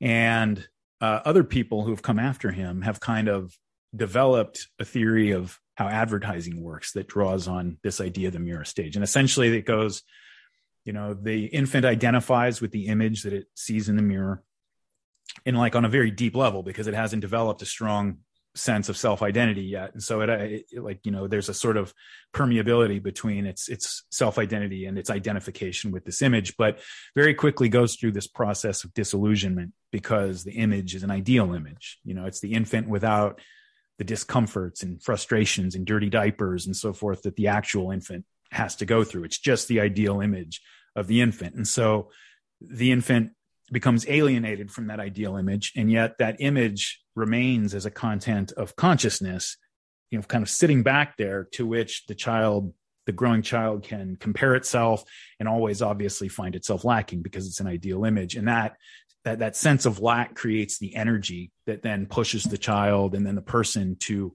to to move through their life to try to close the gap between the reality and the ideal by by, by going out in the world and acting in some way um, and so others have come after that, after Lacan, and said that this is the principle that advertising operates on, except instead of a mirror, uh, you know, it's various media. It's the ideal image with which we're uh, invited to identify is the Marlboro Man or the happy people in a beer commercial or the supermodel on the cover of the magazine. And that we go through this same process of rapid like identification with the ideal image and then rapid disillusionment because of the gap between our real lives and this ideal image um, and that then that sense of lack motivates us to fill it by going out and in this case buying the product that's being offered um, I've always found that like a you know I, you know I think obviously Lacan's probably more useful to philosophers than psychologists for the most part, but I've always found that like a, a, a useful way of of thinking about how that works. Mm. So uh, Girard basically said that you know people like Lacan um, who sort of identified this this idealistic image, um, uh, had sort of confined mimetic desire to one sort of sphere of life. Mm. Uh, same thing with Freud, who you know recognized the the mimetic drive, but only in the sexual sphere, right? And then Marx um, was also talking about um, mimetic desire without calling it that, but confined it to the economic sphere. And Girard said, actually, no, no, no. There's a more universal principle that's behind all of those things. Um, and and it's mimetic desire. So in the case of Lacan, there's no reason that we can't become our we, we're not we can't become our own models. Like an idealized version of ourself is many people's most powerful mimetic model. And that's what drives narcissism usually, right? Because everything is self-referential. Yeah. Everything comes back to how you're measuring yourself against an idealized image of yourself. And what happens in mimetic theory, right? When somebody has a mimetic model that's an obstacle to them, they have this desire um, both to overcome their mimetic rival, but also to be fused with them. They, they, they sort of like seek this weird union with people, right? In, in The Eternal Husband by Dostoevsky, this guy weirdly like wants like camaraderie with the man that are, that his wife like cheated on him with.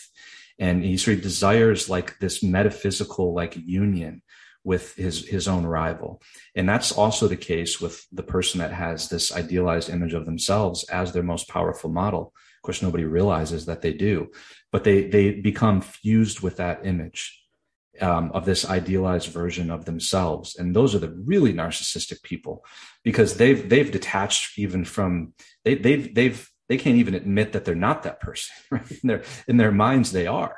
And then everything is self-referential to that idealized version. They can't figure out why other people don't relate to them the way that they relate to themselves. You know what i mean? Yeah for sure. And dostoevsky i'm glad you brought it up because he's just he's just the perfect author for talking about this like specific element of it. You know it's the eternal husband's obviously a, a perfect example but it's right there from the very beginning of his work. Like you look in poor folk there's a love triangle and the well, there's several of his early stories where the, the protagonist is essentially the loser in a love triangle.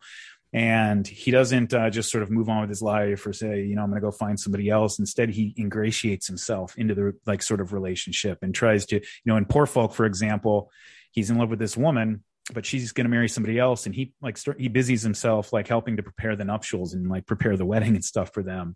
Um, in other books, you know, the the one who uh, is the the loser in the love triangle does things to uh, facilitate like the romantic meetings between the person, the woman he wants, and her other suitor. Doing all the because in, the the great thing about Dostoevsky is, is thing like, like his book, uh, uh, Girard's book on Dostoevsky was it was just I mean that it was one of my major holy shit moments where it like transformed the way I thought about not just literature about everything, including my own life.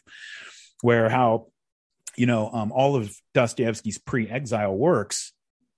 And this is just Girard's so brilliant for noticing this. Like, there's I've, I've read a ton of critics about Dostoevsky, and nobody has picked up on this in the same way he did. That in all of his pre-exile works, before he went to prison, he presents, you know, say like there's this, you know, you're you're in a love triangle. She wants somebody else though, and so you kind of ingratiate yourself into the relationship, try to be friends with the husband, you know, or that, that she's with, trying to help with, you know, prepare their wedding, like all of these things. And it's Dostoevsky in these early books accepts the protagonist's view of things that he's doing this out of selflessness or because his love for her is just so pure that really he just wants her to be happy, even though um, you know that if that means that she wants to be with somebody else, well then that's great. He just loves her so much that he wants and of course like any any person who's being remotely honest understands that you know a person who's in that situation especially if you are in the process of ingratiating yourself to your rival and, and, and so forth, feels nothing but self-loathing and rage and frustration, right? And that, and that, and you know, uh, and and the whole the reason like all of Dostoevsky's works are inferior to the ones that he you know created after his exile is that he did take the explanation, the understanding of, of the moral understanding of his protagonist for granted as being real. He took him at face value. And then once he gets you know through that process of exile because Dostoevsky was very much that way in his own life right? He had these love triangles where he behaved in the exact same way that his protagonist oh, yeah. would behave. And he was so so so all those early works sort of have like a self-justifying element to them right? Where he's almost like describing himself in a way that's morally uh that, that it's morally elevated. And then once he gets out of the exile you know he, he starts to the eternal husband he kind of starts to put it put two and two together, but then I think he kind of punts at the end because you know it's sort of like the very end is just very unsatisfactory mm-hmm. because everything kind of comes together and like you know works out.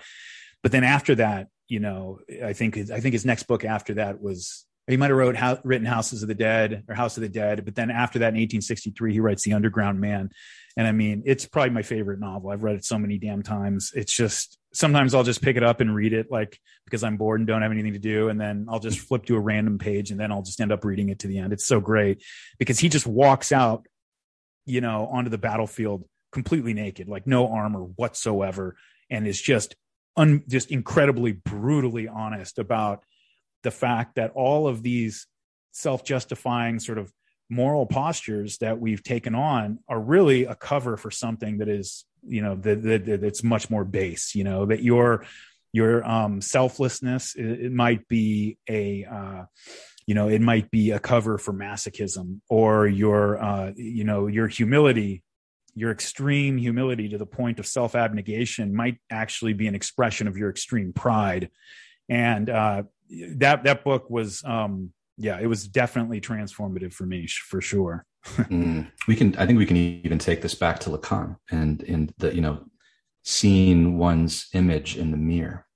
Because what the novels were for Dostoevsky were a mirror to himself and allowed him to see um, his own vacuousness and emptiness. And he saw that he was lying to himself um, in his earlier novels. So Girard talks about this. He calls it a literary conversion that Girard had. Um, you know, probably goes hand in hand with the spiritual one. But um, you know, before the exile, when he wrote the inferior earlier works, and I'm comfortable saying that they're, they're just inferior. He had had accepted the romantic lie, and and he wrote characters that um, where mimesis was not really the structure of those relationships. So they weren't great characters. They were romantic characters. And after he'd undergone this experience, he, you know, Girard talks about it at the end of Deceit, Desire in the novel, and it's beautiful. He he added this chapter at the very end because at the end of Deceit, Desire in the novel, Girard himself had underwent this kind of um, experience, and he was finished with it. And then he said, "Nope, I have to add this last chapter to explain what I've seen. And he uses Dostoevsky as an example. And he said, the novelist, like Dostoevsky, reads what he has written, his earlier works, or the first draft of one of his works, and he sees that it's bullshit. And he sees that he's not being honest with himself. He sees these things in himself and he he has to undergo a kind of death. And it's it's really it's death to his ego um, it's a recognition and acceptance that he's got some of these tendencies, that he's got these insecurities, and he undergoes this kind of death. And, and it's through that death that enables him to become a great novelist, right? A great artist or a great writer. Um, just so powerful. And then he goes, you know, so he contrasts the romantic lies to what Girard calls novelistic truth. And the novel acts as a mirror to his own humanity. And so often that's the case with us. Like we can't see things in ourselves unless, um, you know, somebody else uh, shows us or you know if we've written anything sometimes we can see our own um, bullshit in the very things that we've written. I know that i have. Um, and and that that so and i think this applies you don't have to be a writer to understand what we're talking about here. You know this is just something that applies to life in general. Yeah dostoevsky um you know, I in my episode on Dostoevsky and Nietzsche, I contrast him in a way that was in, in, like influenced or inspired a lot by uh, by Girard's work on the two and um, you know, I, I, I sort of uh, I, I come up with a version of the prodigal son parable toward the end to kind of describe how they are where you have these two imagine there's two prodigal sons and they go off together and they find themselves in the same horrible situation eating out of the pig trough in some foreign land. And one of them uh, dostoevsky in this case has the awakening that the prodigal son has in the the biblical story where he says what are we doing here? This is crazy. It's like you know, leading off into a, a, horrible disaster for us. And moreover, if we go back home, you know, people are going to celebrate. They'll be happy we're home. Um, you know, even my father's servants eat better than we're eating right now. And um, this is just all crazy. Who are we to think that we knew better than our father, our older brother, our community, all of these people? And then the other prodigal son, who's still got his face in the trough, and this is Nietzsche, he looks up and he spits on the ground and says, Then go back to your daddy, you coward. And you know, Dostoevsky says, well, don't you understand where this is headed? And D- Nietzsche, I think, you know, would have said, yeah, I know exactly where this is headed. Um, now go back to your daddy, you coward. And Nietzsche rode, rode off into the, you know, blind pandemonium of madness, like uh, kind of as a result of that. So you mm. have like this thing or, you know, um, both of them after they go through this like period of unproductive exile for about 10 years, Dostoevsky when he was in prison and then exiled out in uh, Kazakhstan or wherever he was. And then Nietzsche was, you know, he did nine years uh, as a philology professor at the University of Basel. Um, very unremarkable period, very unsatisfactory period for him. He didn't really write anything that anybody cares about. And they came out of that.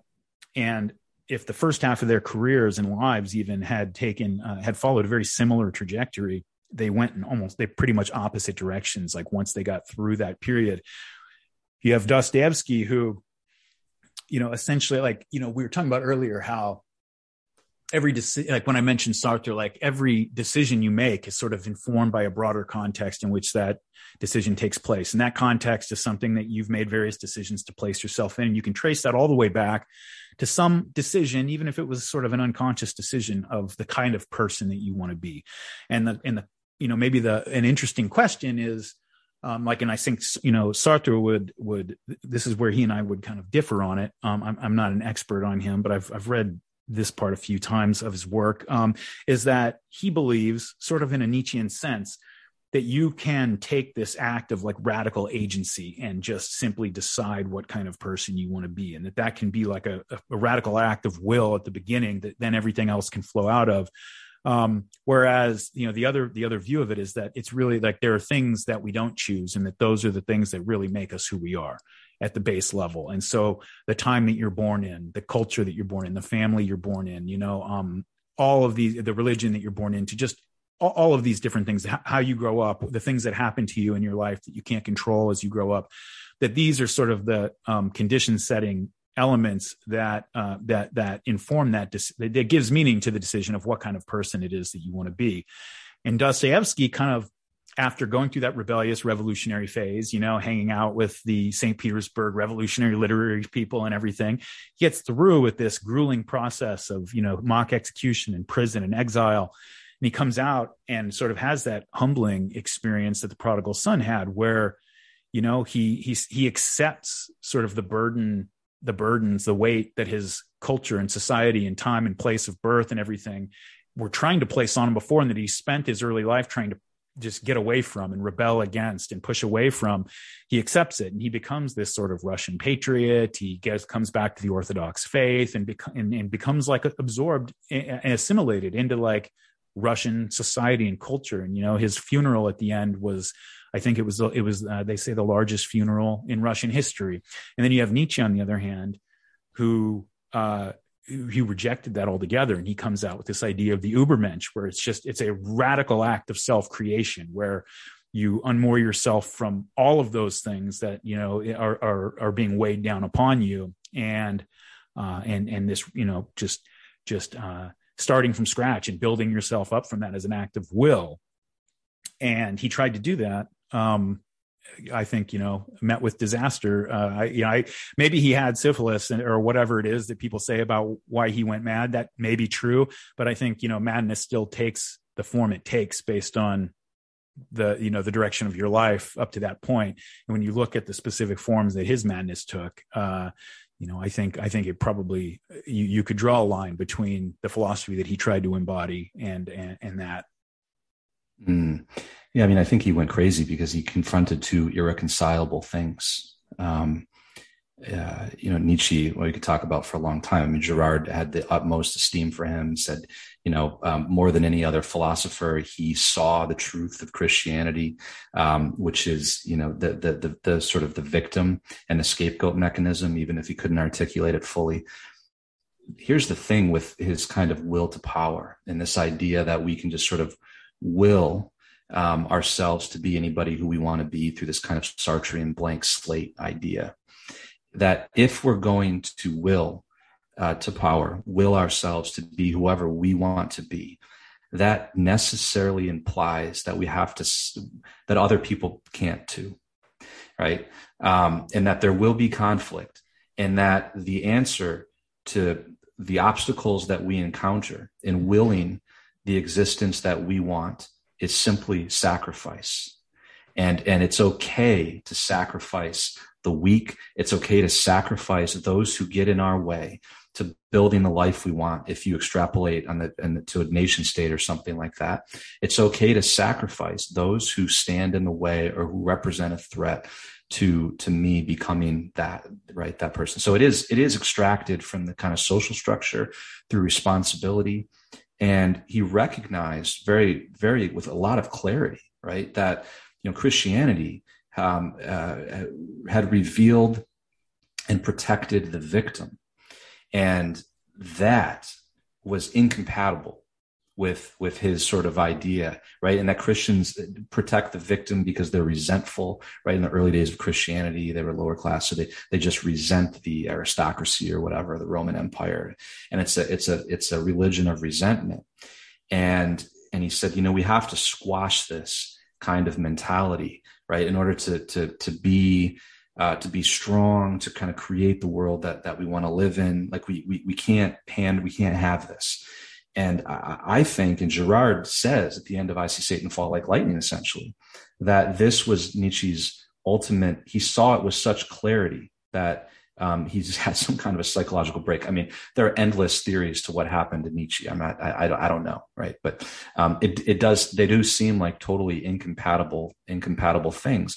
And at the end of his life, right, he he saw, you know, the you know Dionysus, um, the the the being sacrificed, and the sacrifice of Christ as as having the same sort of form and appearance with different interpretations and, and different things and he was so close, right? And, and it, it, didn't seem like he could sort of.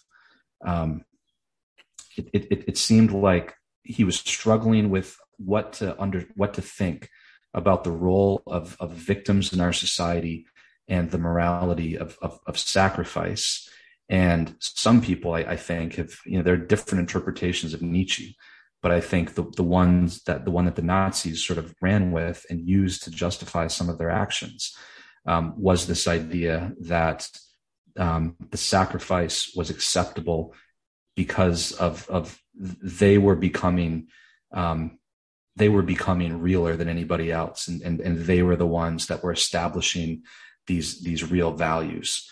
Um, and that the, the ultimate goal was to sort of eliminate this sort of slave weak mentality that was getting in the way um, of, of their will to power.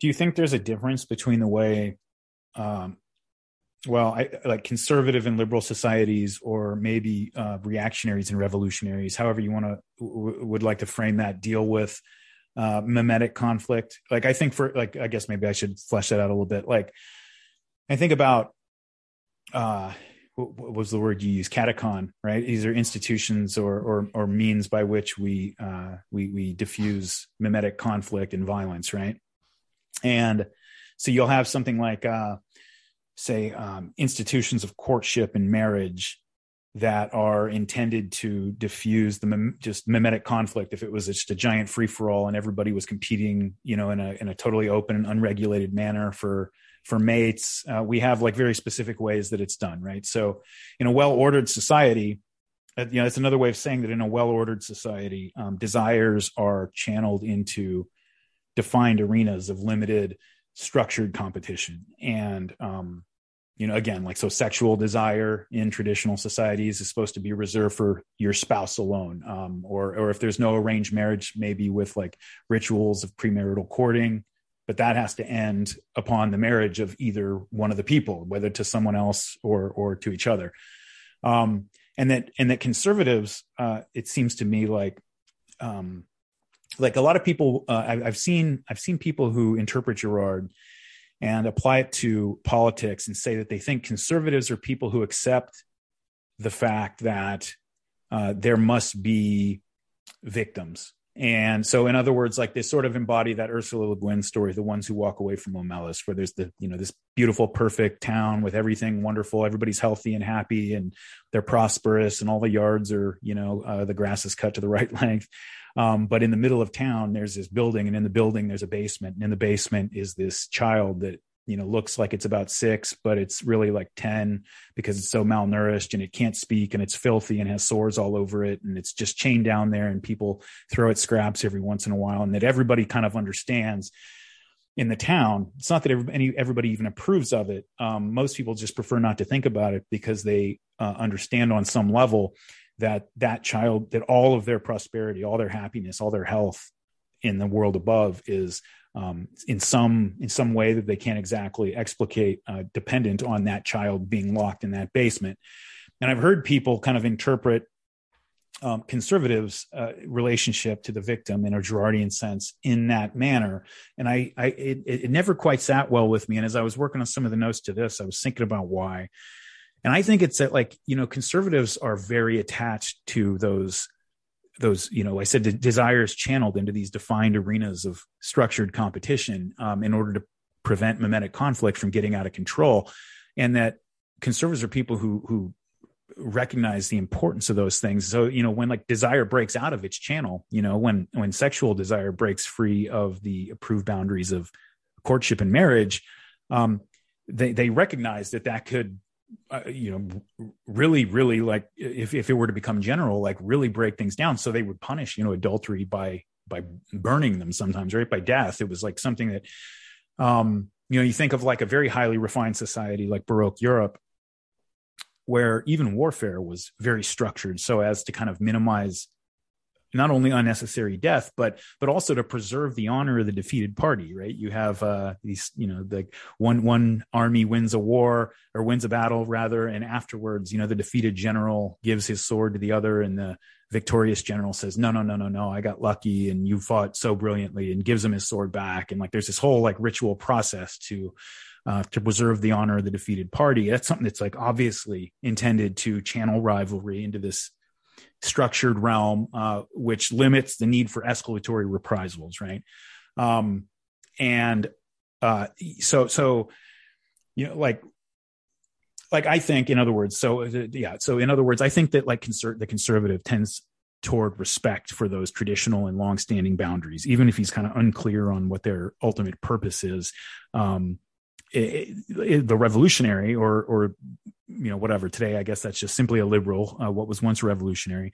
Instead wants to you know they, they they see that structure and instead they see those boundaries as a as a prison and they want to liberate desire from all of those prescribed channels uh, because they they uh, they perceive those those boundaries as as forms of oppression. Um, and so you know the result of this though uh, of this emancipation of desire is an explosion of what had been previously constrained and limited mimetic conflict um, you know culminating in, in, extreme cases obviously like you know when it's when it's fully released and all of these boundaries are broken down like in the french revolution or the bolshevik revolution it ends up in revolutionary terror. But you know even in our in our more modern liberated environment um, you know you you sort of have have democratized this mimetic conflict. And um, you know that's uh, like uh, you know maybe that's what jesus i think girard might actually put it this way. I can't remember. It's been a little while. But you know when he says you know jesus says i've come not to bring peace but bring a sword and he kind of talks in this in this in this manner that you know i always kind of inter- you know he says i've come to set father against bro- uh, father against son mother against daughter and so forth. I always kind of interpret that as saying back in the day as saying like you know that that that this new uh, faith that that that is gonna you know this new faith community is gonna cut through like family and community lines and therefore like break down all those old social formations and set people against each other. Um, but you know it may i think i think maybe what girard says is that it may also be that once uh, once those those those uh, th- th- those boundaries and those those structured channels for desire mimetic conflict break down and, and, and our desires are all liberated it does place us into this sort of war of all against all competition with each other yeah, you know, this idea that the highest um, form of human happiness and flourishing is the unlimited satisfaction of all of our desires leads to the natural consequence that um, you'd want to see the elimination of every prohibition whatsoever um, anything, any obstacle that stands in the way of satisfying those desires. And some of those prohibitions, frankly, are they're you know what we call katechons. They're they they restrain and contain violence. Taboos, same thing. Incest, right?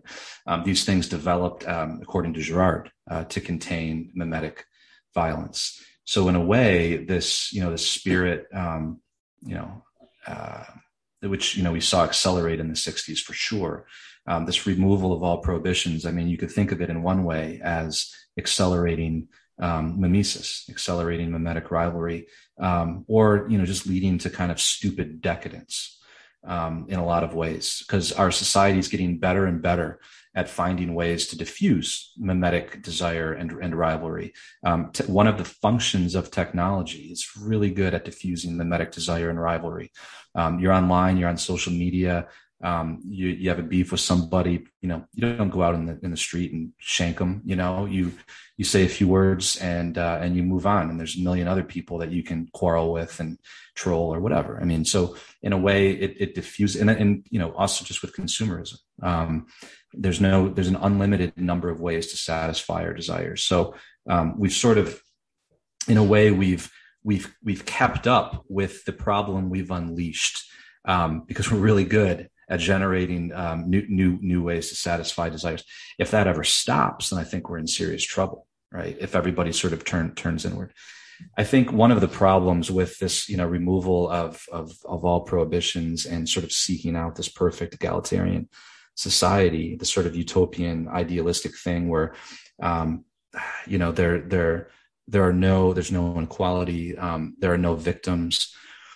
Let's just differentiate between the struct like the katechons or the institutions that um, uh, are are are are really un- unjust and are and are producing more injustice and ones that um, are more traditional institutions like I don't know um, the things in the Ten Commandments, right?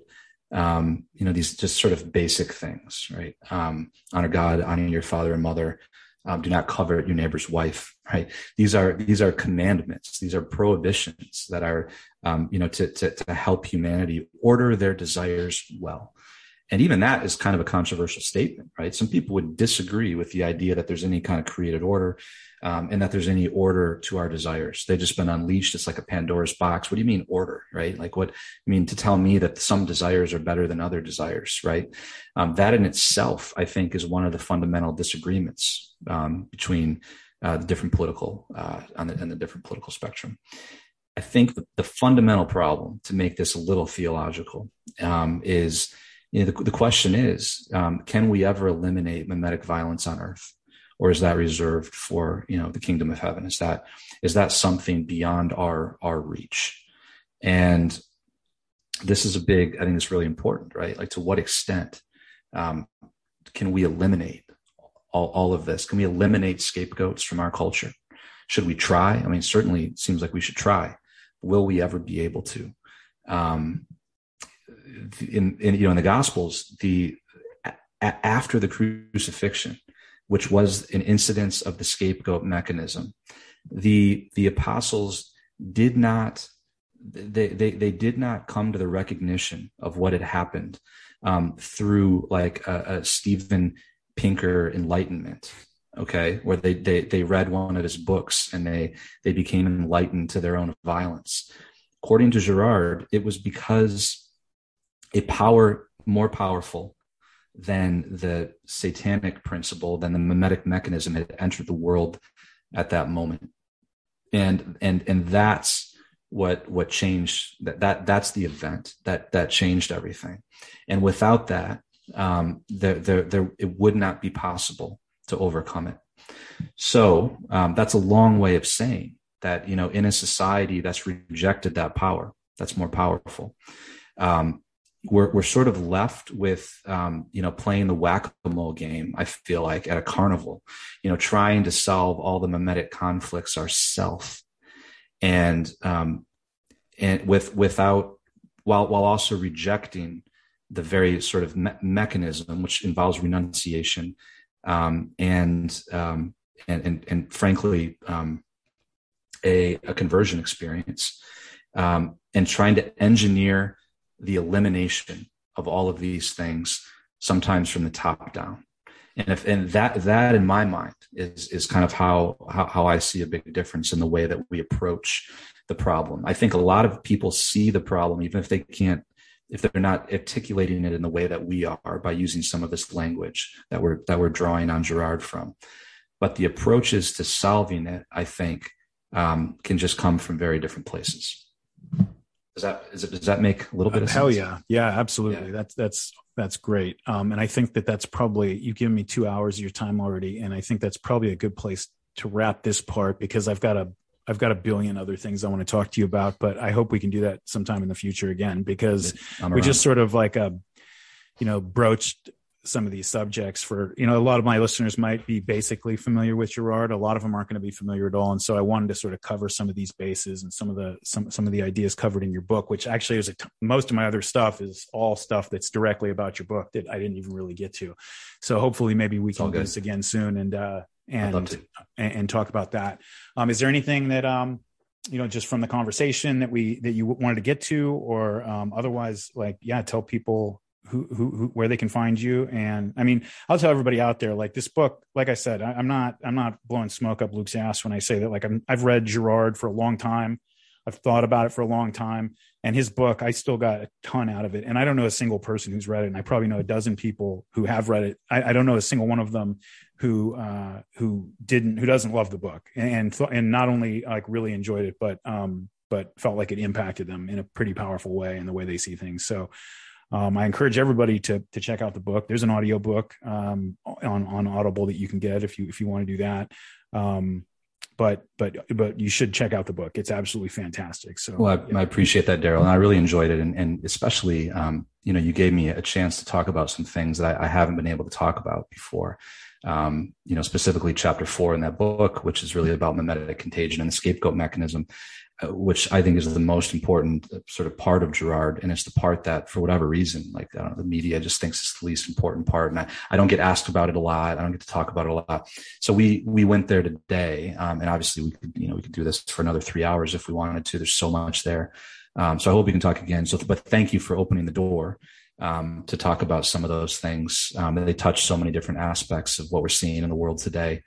Um, you know, Girard said he, he, gave like the the worst um, in, in, endorsement of of not just my book but any book that he could have ever gave, and basically said, you know, with, with all of these mimetic things we're talking about, books will be of minor importance. Um, what really matters are, are, the events that unfold, right, in, in, in, in history, and pay attention to them. Like what, watch them, you know, look, look at them, and and that's where these things will be revealed. Um, and we're certainly living in the midst of that. So yeah, thanks for having me on, man. I really appreciated it.